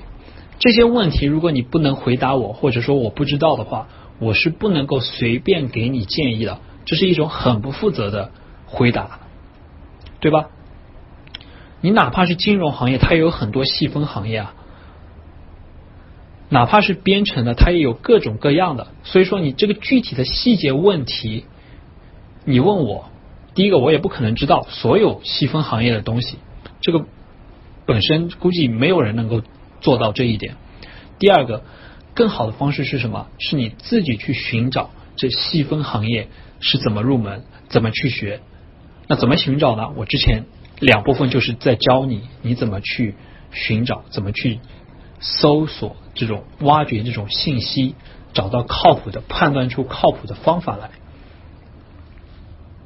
那这个呢，整个都是在第一部分里面的。如果你第一部分没听过呢，我这中间我也说了，希望你直接从第一部分开始，按照顺序来听，好吧？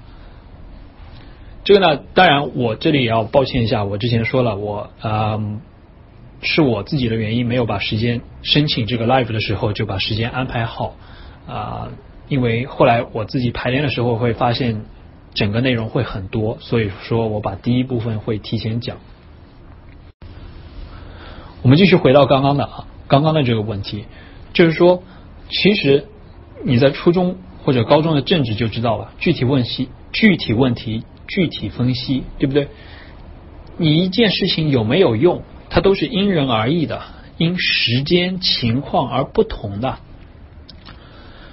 其实我跟大家也一样，我很能理解大家的这种心态啊，因为我刚进大学的时候也是一样的。我希望有一个人，他能够给我一个直接的、标准的、准确的答案，就是告诉我这个怎么做嘛。下一步我我我该不该出国？我要不要转专业？转什么专业？我真的那时候我希望有一个这样过来的人能够给我提供一下这样的经验。然后呢，后来我会慢慢的发现，其实我们在学习、工作和生活中做选择，有点就是在像做考卷，但是这个考卷很特殊，每个人的题目它都不一样。而且这个题目啊，它还是前后关联的。你上一题选了什么，会影响你下一题的题目的变化。你下题题目的正确答案都会受影响，对吧？所以你会发现啊，你不可能找一个人过来就说：“哎，这一题第这个一千零八百道题怎么做？”因为你要做这个一千零八百道题，最好的方式是你你求教的人，他能够把前面的这个一千零七百道题全部看完，仔细看完，他才会有一个很好的逻辑，能够帮你判断一千零八的八百道题是怎么做的。所以这时候，假如你就直接把一千零八百道题孤立的拿给别人看，没有前后信息的话，孤立的拿给别人看。别人可能告诉你一个答案，但那个答案不一定是最好的，而且通常情况下不是最好的答案。其实你要知道啊，没有任何人比你自己更了解这张试卷，是你是你才有资格，才最有资格去回答这份试卷，也只有你。能够把这张试卷答的漂亮，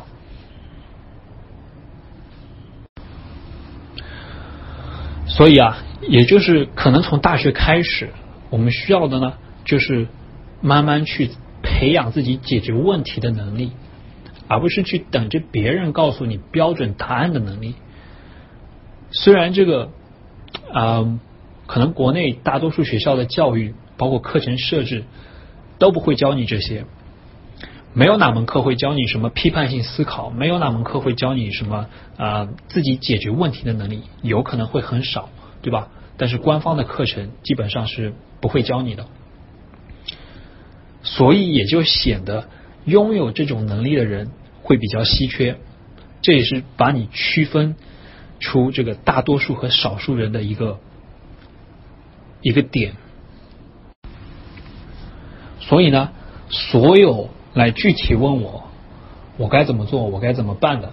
那一开始呢，有部分我我我直接会回答，有一些啊，我给出了我的看法。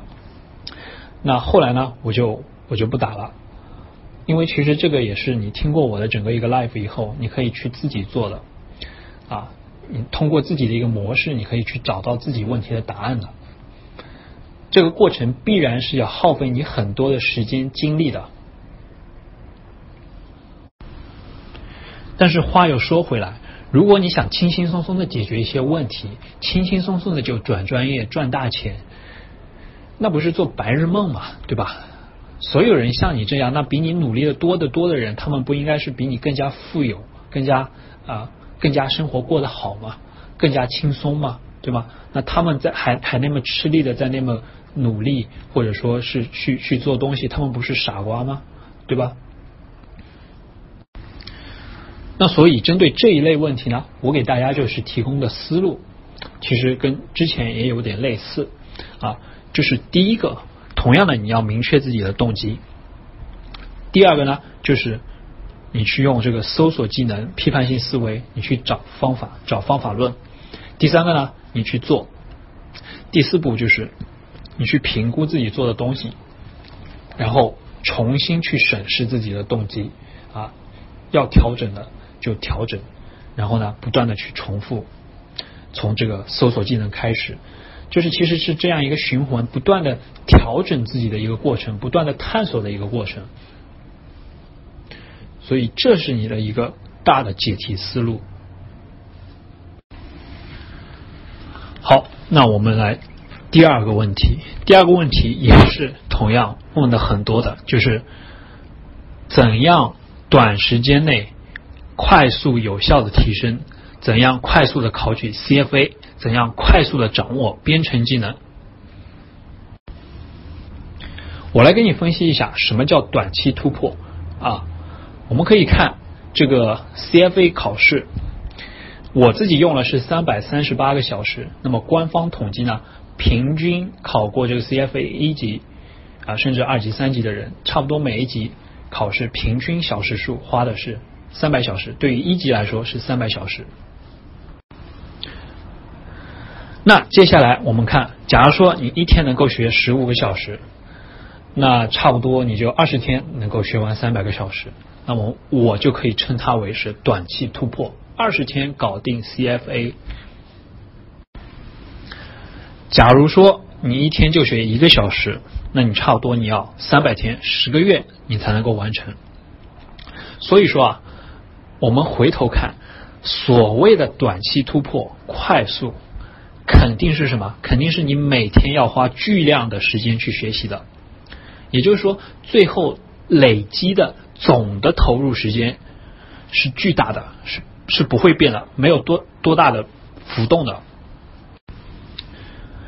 因为 CFA 考试它官方统计出来就是三百个小时，而且三百个小时还只有百分之四十的通过率，也就是说，实际可能通过人数的它这个花的时间会会更高，但差不多我们就算它这个三百个小时了，对吧？除非什么？除非你是天才，很有天赋的人，你这个正态分布你是在这个 top one percent，是不是？那么你可能用的时间少一点，两百个小时、一百个小时，但是对于大多数来说，大多数人来说，你就那么自信，你能够就是那个顶尖的百分之一、百分之零点一吗？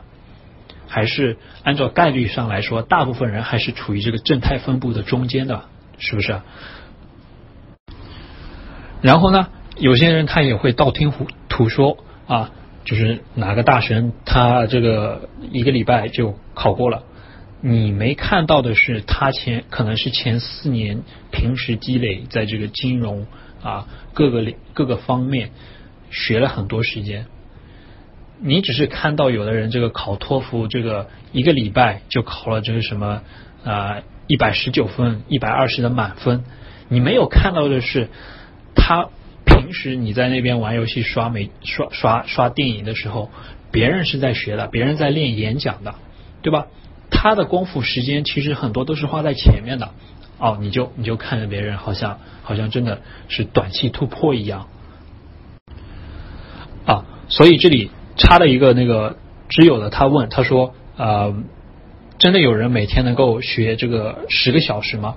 啊，当然肯定是有这种人的，但于对于一般人来说，我觉得是很不现实的。对于我来说，我也不可能一天学十个小时，我有做记录的，我自己。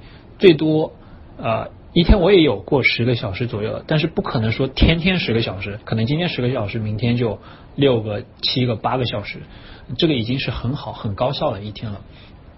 所以这也就会造成啊，所有人都是想短期突破，但是所有人没有那个能力说你一天能够学十五个小时、十个小时以上，并且能够坚持二十天的，基本上大家都正常人都做不到。所以呢，通常来说，呃，一般人呢就不要去想着这个短期突破了。你算一下自己每天能花多少时间，然后你要多少天才能达到三百个小时啊？这才是比较现实的一个一个去规划的啊。然后呢，你千万不要用天数来衡量自己的学习啊，你至少要精确到小时，对吧？你一天学十个小时，一天学两个小时，你都叫复习了一天啊。我以前。第一次考 GRE 的时候，我就是这么自己感动自己的啊！我学 GRE 复习了四个月，为什么还考这么差，对吧？那其实呃，回头想想，其实还是自己时间没花够。那所以说，你看 CFA 考试经过这个官方的数据统计统计，我们就能够分析出啊，大家大概要花多少时间啊去通过，对吧？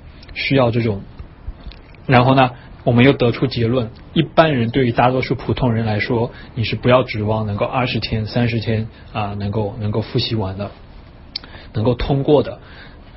那么我们回头看这个英语，其实它也是一样的，或者说是英语这种需要积累的技能，它更加是你要达到一定的学习的累积时间以后，你才能够有提升的。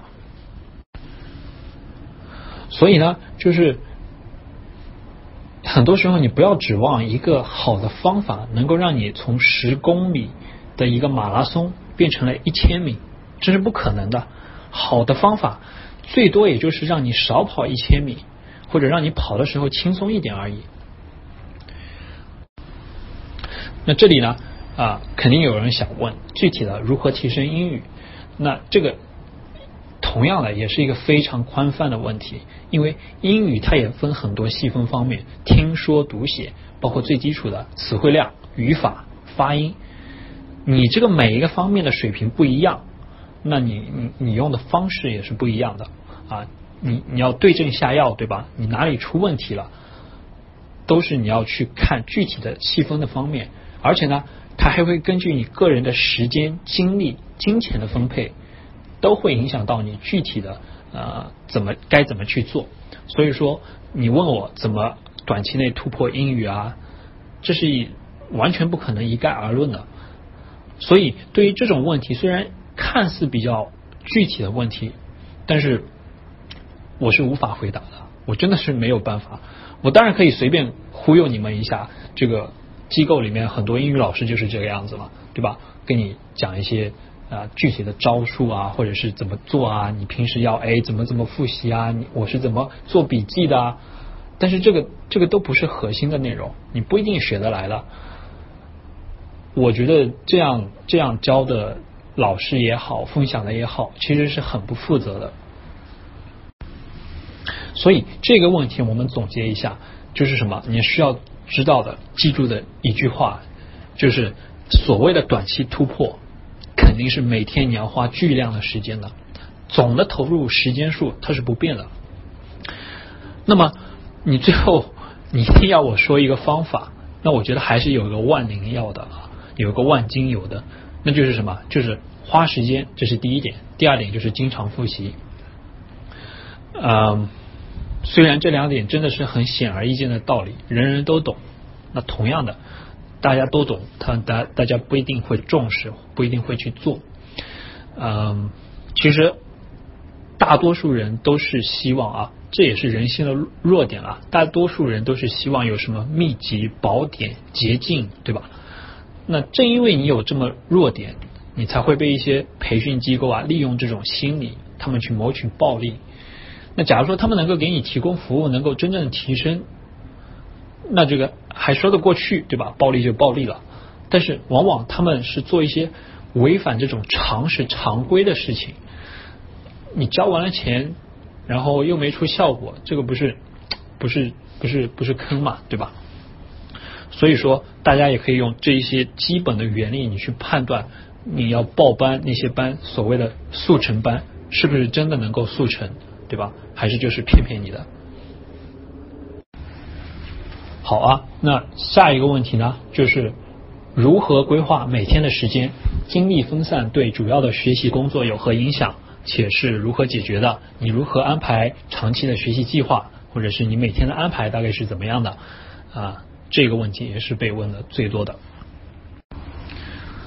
嗯，那我自己呢？我我不会精确到每天什么时候做什么事情，我不会这个样子。但是差不多这一个礼拜我要完成什么东西，这一个月我要做什么东西，我自己会有一个自己的一个规划。那么同样的，我们以这个 CFA 考试为例啊。呃，首先我知道这个要通过考试，差不多你要三百个小时以上。那么大致我就，呃，自己预留的复习时间大概是六个月。当时我是六个月的业余时间嘛，对吧？那六个月差不多你每天要多少小时，你就可以算出来了。然后呢，你可以去，呃，我会先去规划一下这个月我大概的任务是什么。这个月，比如说我要看完这个财务一块，我要看完这个风险管理一块。那这就是我这个月的任务，然后呢，下个月可能啊，下个月是考试前最后一个月了，我要我需要去做这个模拟练习，嗯，这就是一个月的大概的一个计划，然后呢，我会再细化到你每周你要多少个小时，对吧？我之前也讲过了，你至少你要用小时数来衡量，我要达到三百个小时，我这个礼拜我要多少个小时啊？我每天要多少个小时？所以呢？这时候，你根据这个小时数，你大概要能够估算出，你看，比如说看财务部分，你要多少天看完；看这个风险管理部分，你要多少天看完。每天看几张，你大概有个数。但是呢，你每天你不一定要按照你这种规划的严格的去遵守。嗯，但是有一条很重要的规则，这也是我一直在做的，就是什么呢？假如说我今天。我做的少了，没完成任务，那么我明天就补回来，而且是一定要马上就补回来，明天补回来，而且更多的时候是什么呢？我知道我今天可能可能我完不成任务了，我在昨天的时候我就把今天的任务给多做掉了，对吧？就是你状态好的时候，你多做一些超额的任务，那么这样你至少我肯定是保证每一个礼拜，我要我要的目标就是每个礼拜我要达到，比如说十四个小时复习 CFA 的量，那么这是我一个礼拜的一个呃计划，然后呢，我自己也会给自己定这个截止日期，就跟交作业一样的嘛，对吧？你要没了截止日期，那大家还不都是赖在最后一天？嗯，所以差不多这这一条的原则呢，就是啊，我不会每严格遵守每天的计划，但是每天要做什么事，我大概肯定有数。每天的是可以有弹性的，缺的、欠的一定要补回来，而且你可以最好是提前啊超额完成任务，然后呢，你这样有个余量，你可以就有个弹性了，对吧？你的目标是你要严格达到每周的指标。呃，这里插播一下啊，就是有人说这个二号群、二号 QQ 群也加不进了。然后第一个呢，其实 QQ 群也不一定要加，我后面那个整理的东西我都会以这个链接给大家放在这里。QQ 群也主要是一个大家就是交流的平台。然后呢，你二号群加不进，你看那个加群的时候，它有那个群介绍，那个有个三号群的一个那个 QQ 号，所以说还可以再加五百个人啊。好，我们接着讲，就是这个每天怎么规划啊等等。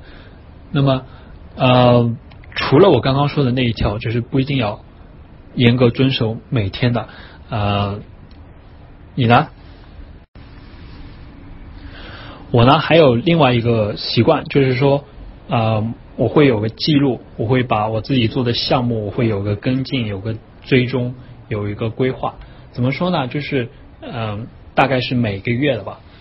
嗯，比如说，就是其实像有点像运营一个公司一样的，你去评测自己啊。比如说，我会分为我自己的学业、身体饮食啊、游戏部门啊，或者是对，就是我平时玩了多少时间游戏啊，大概是什么样的，我也会做追踪记录啊。然后呢，就是项目 A、项目 B，比如说最近在考 CFA，然后呢，我要上这个 MOOC 这个公开课啊，我要运营公众号等等。那这个每一个项目呢，都有每一个月的追踪下去。然后呢，差不多每隔一个月，我会评估上个月的一些东西有没有完成，然后哪一个呢优先级更加重要一点。呃，然后呢，大概的会会规划一下下个月我的精力应该放在哪边。那这样做一个追踪呢，也是我不是说我从大学开始就就这么做了啊，也是今年开始这么做的。就是说，你可以对自己的做出的一些决定决策有个跟踪，然后呢，你你后面你就可以复盘，看看哪里做的不够好，哪里还可以做改进的。啊，也是一个有了数据以后，你才能够继续分析嘛。然后有人也问我，是不是这个编程和金融是一起学的？我不是一块学的。一段时间内，我基本上呃一个大块的东西，就基本上只做一件最重要的事情嘛。然后你做完了，或者是觉得这个重要性没那么大了，我就换其他的项目。然后我再说一下，就是最基本的。定计划怎么定计划？我不展开讲了，就是我会讲一个最最基本的原则啊。那第一个还是同样的，明确动机，这个动机很重要。你在定计划的时候，也是一开始先要明确动机。第二个就是你你定一个计划，一开始呢，你可以呃定了高低啊，你不会不要太在意，因为这个都需要后面去调整的啊。但是这个定计划呢，你一定要具体。你要能够量化，能够追踪，对吧？你不能模糊，你要具体，包括这个反馈啊，这个呃奖奖励惩罚的措施啊，你要加进去，这个也要具体。就比如说呃，我这个月，我这个礼拜我要看十四小时的 CFA，这就是比较具体的，可以量化的一个一个规则。没达到这个十四个小时啊，我就要罚自己，比如说跑五千米啊，打个比方啊，对吧？这是这就是。触发这个奖励惩罚的一个很具体的规则。然后呢，你定好规则以后，你就去试运行，你就去做了。做的时候呢，你要记录好。最后呢，通过这些记录，然后你去逐渐的去修正自己的计划，然后重复上一步。这样就是通过这个明确目动动机，然后呢定计划啊，要具体的计划，最后呢记录，然后再修正。之后这个计划其实都是动态的，要不断的根据你的过程记录下来，然后去去看看为什么呢？就是有的时候你定的，比如说你的目标是一个一个礼拜十四个小时，后来你发现这个目标太难达到了，对吧？是不切实际的。你的课业因为比较重。所以呢，你要去调整，而且有的时候呢，比如说这段时间你是在家里的啊，你空闲时间比较多，下一段时间呢可能是期末考试，那这个计划就要改。所以说，它肯定是一个动态的过程，是不停的需要你去调整的。但是啊，最基本的原则我在这里也也都讲了，就是明确目动机，然后呢具体的可量化的计划。设设定这种反馈机制，奖奖励惩罚的反馈机制，然后呢不断调整，这就是定计划的一个最基本的一些概念。啊，展开讲，当然还有很多的小的方面。那啊，以后有机会我可以做专门这方面的一个分享。嗯，这里也跟大家道个歉啊，就是其实我自己在呃排练的时候，然后我会我把那个录下来。正好是一个半小时，然后可能今天讲的时候很多地方展开讲，而且我要发一些文字的信息，中间的时间没有算进去，所以说啊会超时好多。嗯，所以呢，就是如果你要听比较精简的版本的话，你可以去喜马拉雅上啊，我把那个已经上传上去了，你可以去听那个大体的内容。是差不多的，但是会有部分的增减。好，这个第四个问题呢，就是你分享一下你在时间管理和知识管理上的原则和方法。那其实，其实我这个问题我也是按照重要性来排的，也就是前面三个都是很重要的问题，也是问的最多的。那这里呢，我就来说一下啊，我基本上的原则有这这么几个。那第一个呢，就是最难最重要的任务。我一般都是放在早上的，所以我我是早睡早起的那种类型的人。为什么呢？因为早上的精力是最好的，而且呢啊这时候没有人打扰。嗯，早晨比如说我差不多是六点到七点之间起床，基本上是在七点以前啊这样的话，差不多到学校就八点了啊。你去自习室的话，你就八点前就到学校了，然后你做一个任务啊什么，你差不多就是九点半十点钟你就你就做完了，这时候你的心情就会很好啊，效率变得很高啊。然后其实你你想想看，九点和十点的时候，其实大多数的大学生他们还在床上，如果早晨没有没有早课的话，对吧？睡到这个十一点钟的人是大有人在。嗯，这是第一个原则，就是放早上。那第二个呢，也是就是重要的我才去花时间，无关紧要的我会降低要求。那打一个比方，就是我做饭，我对食材我要求很重要，比如说吃肉还是吃这个肥肉还是吃瘦肉，对吧？食材很重要，但是做法和味道对我来说就不重要。当然，这只是我个人而言啊，我不是说。这个很好，这个其实不怎么好，对吧？啊，不会享受这个美食，所以呢，这种就造成了我吃饭，其实我前后做完吃，然后到最后整理完，嗯，其实半个小时啊，麻烦点的一个小时啊，一般情况下半个小时。我在我在国外一个人留学的话，一个人做的话，其实做一顿长一点的一个小时，然后那么这一顿吃到下一顿，那差不多下一顿半个小时就可以了。然后呢，另外一个就是你在乎的人、在乎的事情，你多花点时间。嗯，很简单的，就是你网上，你很多时候很多人他会去跟别人争论，你会发帖子啊什么的时候，我也有，我也有这样的冲动啊，对吧？但是很多时候我想一想，你这个人是不是很重要，或者说这件事是不是很重要？如果都不是的话，那就不要争论了。所以很多时候我都是打了一大段话，我就删掉了啊。当然这也不是我一开始就知道的，我也是看了别人啊豆瓣上一个人发的一条状态，对吧？他说的，如果是不重要的人、不重要的事，你就不要去争论了。想想很有道理啊。然后在知识管理上，基本上就是这几点。第一个就是随手记录啊。随手记录呢，我在推荐里面也有，就说你用哪些软件啊，或者是提醒的软件。然后第二个呢，就是电子化笔记，呃，OneNote 啊这种的笔记，基本上现在都是电子化的。那第三个呢，就是呃经常的复习。然后还有一点呢，就是你去教学，其实是很好的学习方式。好，那接下来为了节省时间呢，我接下来的三个问题我就不会打出来了，我就直接说一下了。那第五个问题呢是，我想知道您在学习过程中的细节，比如说如何克服一天中有分心的时候，如何保持专注的。那这里呢，我要说一下，就是不可能是全天都高效专注的，所以最清醒的时候、最有精力的时候是早上，这是最宝贵的时间。我也是不允许别人打扰我的，我也是最恨别人在早晨打扰我的。啊，一般好朋友给我发信息，有的时候我都我都摁掉。不回，对吧？那么越到晚上呢，就去做越不需要意志力的事情。比如说，我晚上我一般就不学习了，我就看看美剧啊，娱乐一下啊。然后呢，远离诱惑。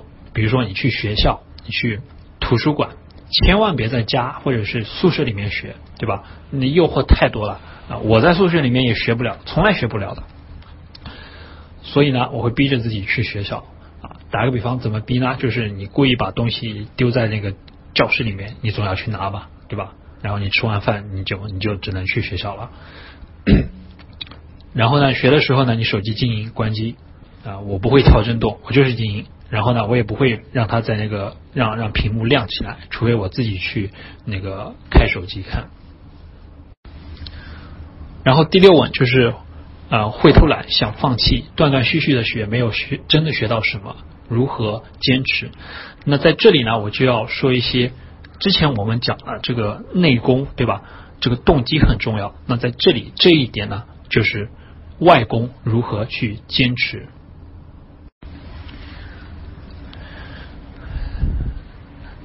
那第一大点就是你用外力倒逼。那呃，一个最简单的就是奖励惩罚，对吧？你比如说，你加一个社群啊，或者是你找你的朋友啊，你完不成什么，你就给别人发红包啊，或者你一开始就把钱扣在别人那边，对吧？你完成以后你再拿回来。那嗯，前面我也讲到了，就是嗯，基本上你交了呃，我在我的这个组建的这个前端开发的群里面交保证金保证金的小组，两个多月以来啊。几乎是人人都每周完成任务的，只有一个人一次没有完成。那么没有交保证金的人呢？啊，是没有一个能够坚持一个月以上的。大多数的人他一个礼拜就放弃了。所以说这是一个很大的区别啊！钱很多时候还是能够很逼你做一些事情的。那第二个呢？外力倒逼就是你带头去学，做群主啊，你去开公众公众号分享啊，对吧？那么多人看着你了，你你你总不能。啊，出洋相吧，对吧？你自己要起带头作用。然后呢，除了这些外力倒逼，你还可以去寻找金钱的意义、收益。就是其实人就是很俗的，你有了这个金钱的回报，你的热情就会更加多一点，更加持久一点，对吧？你坚持的就更加持久一点。比如说你想。精进英语的啊，当然你首先要有一点的英语水平，那么你就可以接着去机构里面做兼职啊，这样既有收入，还能够啊自己比较系统的去学。好，那就是最后一个问题，最后一个问题呢，就是金融和编程作为业余学习对生活有哪些帮助？简单来讲，是金融能够让你更加理性的生活，理性的做决策。减少这个被坑蒙拐骗的这个这个机会。那编程呢，能够辅助你学习新的技能，减少一些重复性的工作。当然，我这里说的好处，其实都只是稍微了解一下入门知识，你就能够带来的好处。嗯，你本身这两个专业还有太多太多的好处了。那首先，我来谈谈这个编程给我带来一些生活里面的有趣的好玩的一些收益吧。啊，那其实在这个学学这个前端开发 JavaScript 的时候，啊。学这个这里的课程的时候，我就遇到一个问题是什么呢？比如说玩游戏里面，大家都会有开箱子抽卡，那就遇到这样一个问题：你每开一次箱子啊，会随机获得二十种不同的碎片，其中的一种。那这时候就出现你要开多少次，你才能够集满二十种不同的碎片？那我就编了一个程序模拟一下，最后呢算出是七十二次。那那当然你可以用计算啊计算出来。但你也可以用用这个编程来来暴力模拟一下，对吧？算出是七十二次，那于是呢，我就我就放弃了继续玩这个游戏了，因为七十二次耗时太长了。嗯，所以呢，就是其实你用这个现学的刚刚学的一些新知识去解决一些现实中的问题，很多时候你会发现很很有成就感。虽然这个在别人眼中是是。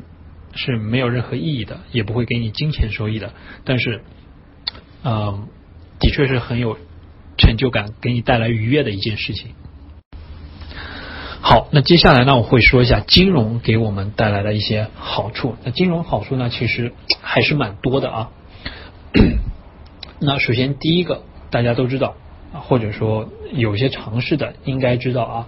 风险和收益一般是正相关的，对吧？你风险越大，收益越大啊。反过来也是的，收益越大，风险越大。但是呢，正是因为这种常识被一些人忽视了，所以呢，他们会被上当受骗。你看一下那些嗯 P to P 的网贷啊，这种之前的互联网金融，有一些啊不好的公司，对吧？资质不良的公司，他们会写这个，比如说百分之十五的年收益。低风险啊，或者还暗示你会有这个本金的保障保本，这个想想就是不符合常规逻辑的嘛，对吧？你这个股市的平均年回报也只不过美国股市差不多百分之七百分之八，嗯，你这个十五的年收益都大于股市了，那至少它的风险应该是跟股票类似的。那股票是什么风险？它绝对不是低风险啊，对吧？绝对不可能说帮你保本啊。所以说，一看那个就是假的，一看就是骗人的。好，那么如果你去了解一下金融里面的投资学，那么你对于股市你是会有更加理性的态度的。然后在金融里面呢，有个叫 NPV 的概念，是净现值。呃，用这个概念呢，你可以去更加理性的比较一下租房和买房哪个更加划算。在这个风险管理里面呢，啊，更多的它会帮你做出理性的决策，因为你想的其实都是概率、收益、期望值啊，这个收益风险比这三个东西。比如说收益风险比其实就是股票中，比如说这个 s h a r p ratio 这个夏普率是什么？也就是有点像性价比一样的。所以说你考你在做事啊，你其实你都是考虑你的收益期望值，它是正的还是负的。所以说之前我给大家提出的这个预热问题，有差不多一半人选择买，一半人选择不买啊，更多的人选择买。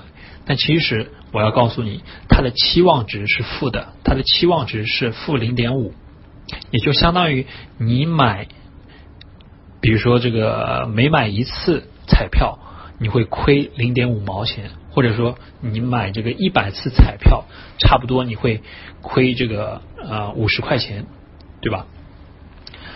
所以说最后你是你是亏钱了，你当然不会去去买，因为它的期望值是负的。虽然表面上看上去你这个呃买彩票中奖的概率更大是百分之六十，但是因为中奖的金额比较小，而你一旦没有中奖，你失去的是失去十块钱，所以说最后的期望值是负的。所以呢，最后我再给大家总结一下：如果你只是想不是就是比较浅的了解一下金融，然后对生活有指导意义，你可以只是去了解一下这些概念，就是 NPV 净现值，然后呢，机会成本、概率论，这个呢，你可以在这个 CFA 里面呃，这个就是计算部分，它有一个基本的讲解。然后呢，就是风险管理一些基础概念。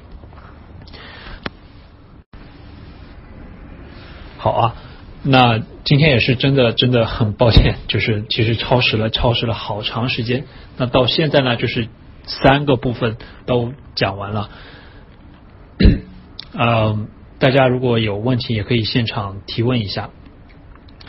呃，然后呢，我会把一些小节啊等等的，我会发出来，包括我的一些呃具体的推荐，我会以图片的形式发给大家。然后就是下面一条我发的图片里面就有，然后这些内容呢，大家也不用就是直接保留这个图片，我最后我都会那个总结一个文字版挂上去，给大家一个链接去下载。然后上面这张图呢是一个呃给大家的一个小结啊，今天我们大概讲了哪些内容啊？其实大家我我知道大家听的也比较累了，但是呢啊我给大家拎一下，如果你要记得几点，那么从整个一个大概有两三个小时的一个分享吧，从里面你要记住是什么？那第一个就是你要去找靠谱的方法，你需要的是搜索技能和独立思考。批判性思维的这样一个能力，然后第二点就是你怎么去坚持，那就是你要明确具体的自己的动机啊。第三个就是计划制定的一些基本步骤，就是分为第一个明确动机，第二个呢定可量化的具体的规则，设置奖励惩罚措施，第三点就是按照计划去做，记录下来，第四点就是。评估、调整，然后呢，重复上面的步骤。那最后我要说的呢，就是其实听完了整个一个讲座，你光听真的是没有用用的。任何这种方法也好，技能也好，都是自己用多了你才能够掌握的。所以说啊，很重要的，有人问到要做到这些事情有有有啥需要啥品质啊，或者什么？一个很重要的一点，我觉得就是立刻行动，就是你的执行力。然后呢，最后呢，也再次谢谢大家，然后参加这次的啊 live 分享啊，我也呢希望大家能够把这个你的一个反馈，可以最后在评价当中留给我，比如说你希望更多的出现哪些内容讲的，都可以留言给我。那么我看看后面，如果可以的话，我可以再给大家做一个具体的一个某一方面的分享，因为今天。你也会看到，真的战线拉得很长，然后讲的方面也比较多。其实应该是分成更小的方面来来来更小、更集中的方面来说的。这也是啊我一个啊做的不足的地方。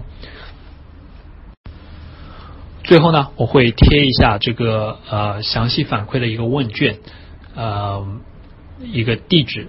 同时，大家简简单的反馈，你就可以直接是就在这个知乎的 app 里面，然后你点一下评价，然后留言就可以了，告诉我啊你希望得到什么，哪里做的不好的。然后呢，就是最后再提醒一下啊，音频讲座只是这个讲座的一个部分。呃还有一些呢，会会出现在这个文字版里面，包括大家提的所有的问题，我在文字版里面都会把这个问题都都列出来。重复的就不会列了啊，就是嗯，好好多问题我都会列出来，这样大家就可以自己找了。嗯，最后一点就是对，最后一点也是我中途说的，就是我最近在开一个编程英语这样一个社群，那希望呢最后能够参加这个社群小组的人，通过这个社群也好，加上平时自己所花的时间也好，能够。无障碍的去使用一些英文的资源啊，最简单的，比如说你去听懂公开课啊，看懂这个技术手册啊，编程领域所需要的最基础的英语啊，那这是我的一个初衷，就是因为我发现很多人他们他们因为英语的能力不够，就不能够去享用一些非常优秀的资源，它还是挺可惜的。所以说，大家感兴趣的可以直接就是通过下面的那个链接也好，图片也好，或者是在我的这个公众号回复“编程英语”也好，都可以去了解这样一个社群。嗯，第一期会招收大概二十五个人样子。嗯，这个其实我也是想讲的，但是就是这次真的是嗯不能够展开来吧。然后如果说下次有机会的话，我会针对特定的部分，比如说啊我具体怎么样，我就是讲这个习惯培养，我就是讲计划制定的啊，或者说我就是讲这个金融是怎么入门的。那么如果大家对这个感兴趣，可以去。就是写下你的、你的、你的反馈，那么有机会我给大家做一个专门的这样一个分享。那么这里面我就可以讲更多的具体的例子了，包括比较系统的你怎么样去定计划啊，呃，细节是什么样的，我就可以展开来讲了。因为真的，你说这个，比如说是哪怕是习惯培养，你说别人是一本书的内容啊，很难你说能够在二三十分钟或者是四十分钟。讲完所有的啊，其实大家也可以去那个最后，其实包括哪怕今天没有听的人都可以去找那个最后看一下那个文字版的纲要。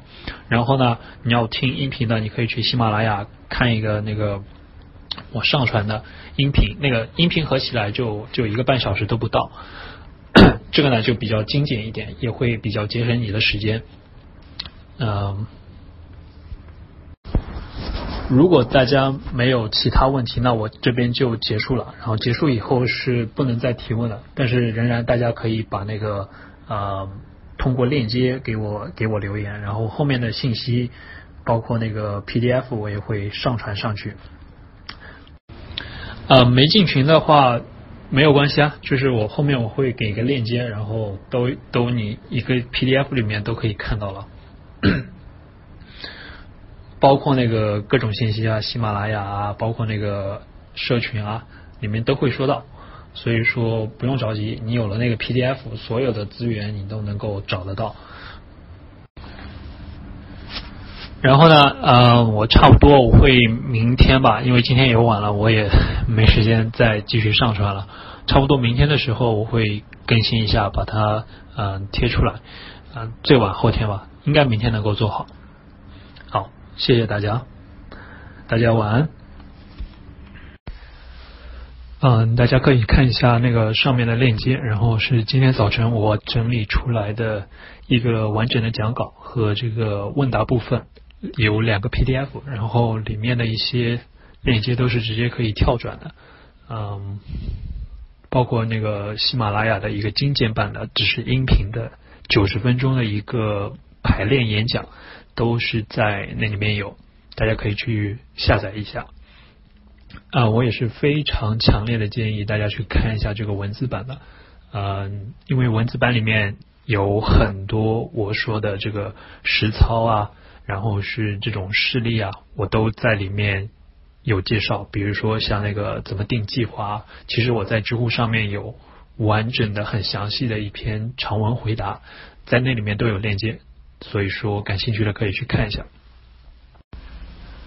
然后呢，就是一个晚上也收到大家很多的这个留言反馈，然后我都仔细看了，很多建议都非常的中肯。然后下次我也会注意，比如说像呃更加精简一点啊，更多的讲一些自己的故事啊。所以说以后啊这方面我会更加的去改进一下。嗯，而且下次做分享的时候，肯定是集中一个话题。嗯，包括这个标题跟内容也会也会更相符一些，所以还没有做评价的，希望就是真的你你帮我做一下反馈，因为这能够帮我很好的去啊，能够提供更好的给大家提供更好的体验吧。就是通过那个问卷入口，或者直接就是在这个知乎 App 上面，你可以去留评价留言，谢谢。众筹知乎 Live QQ 三零八零零二八零八零。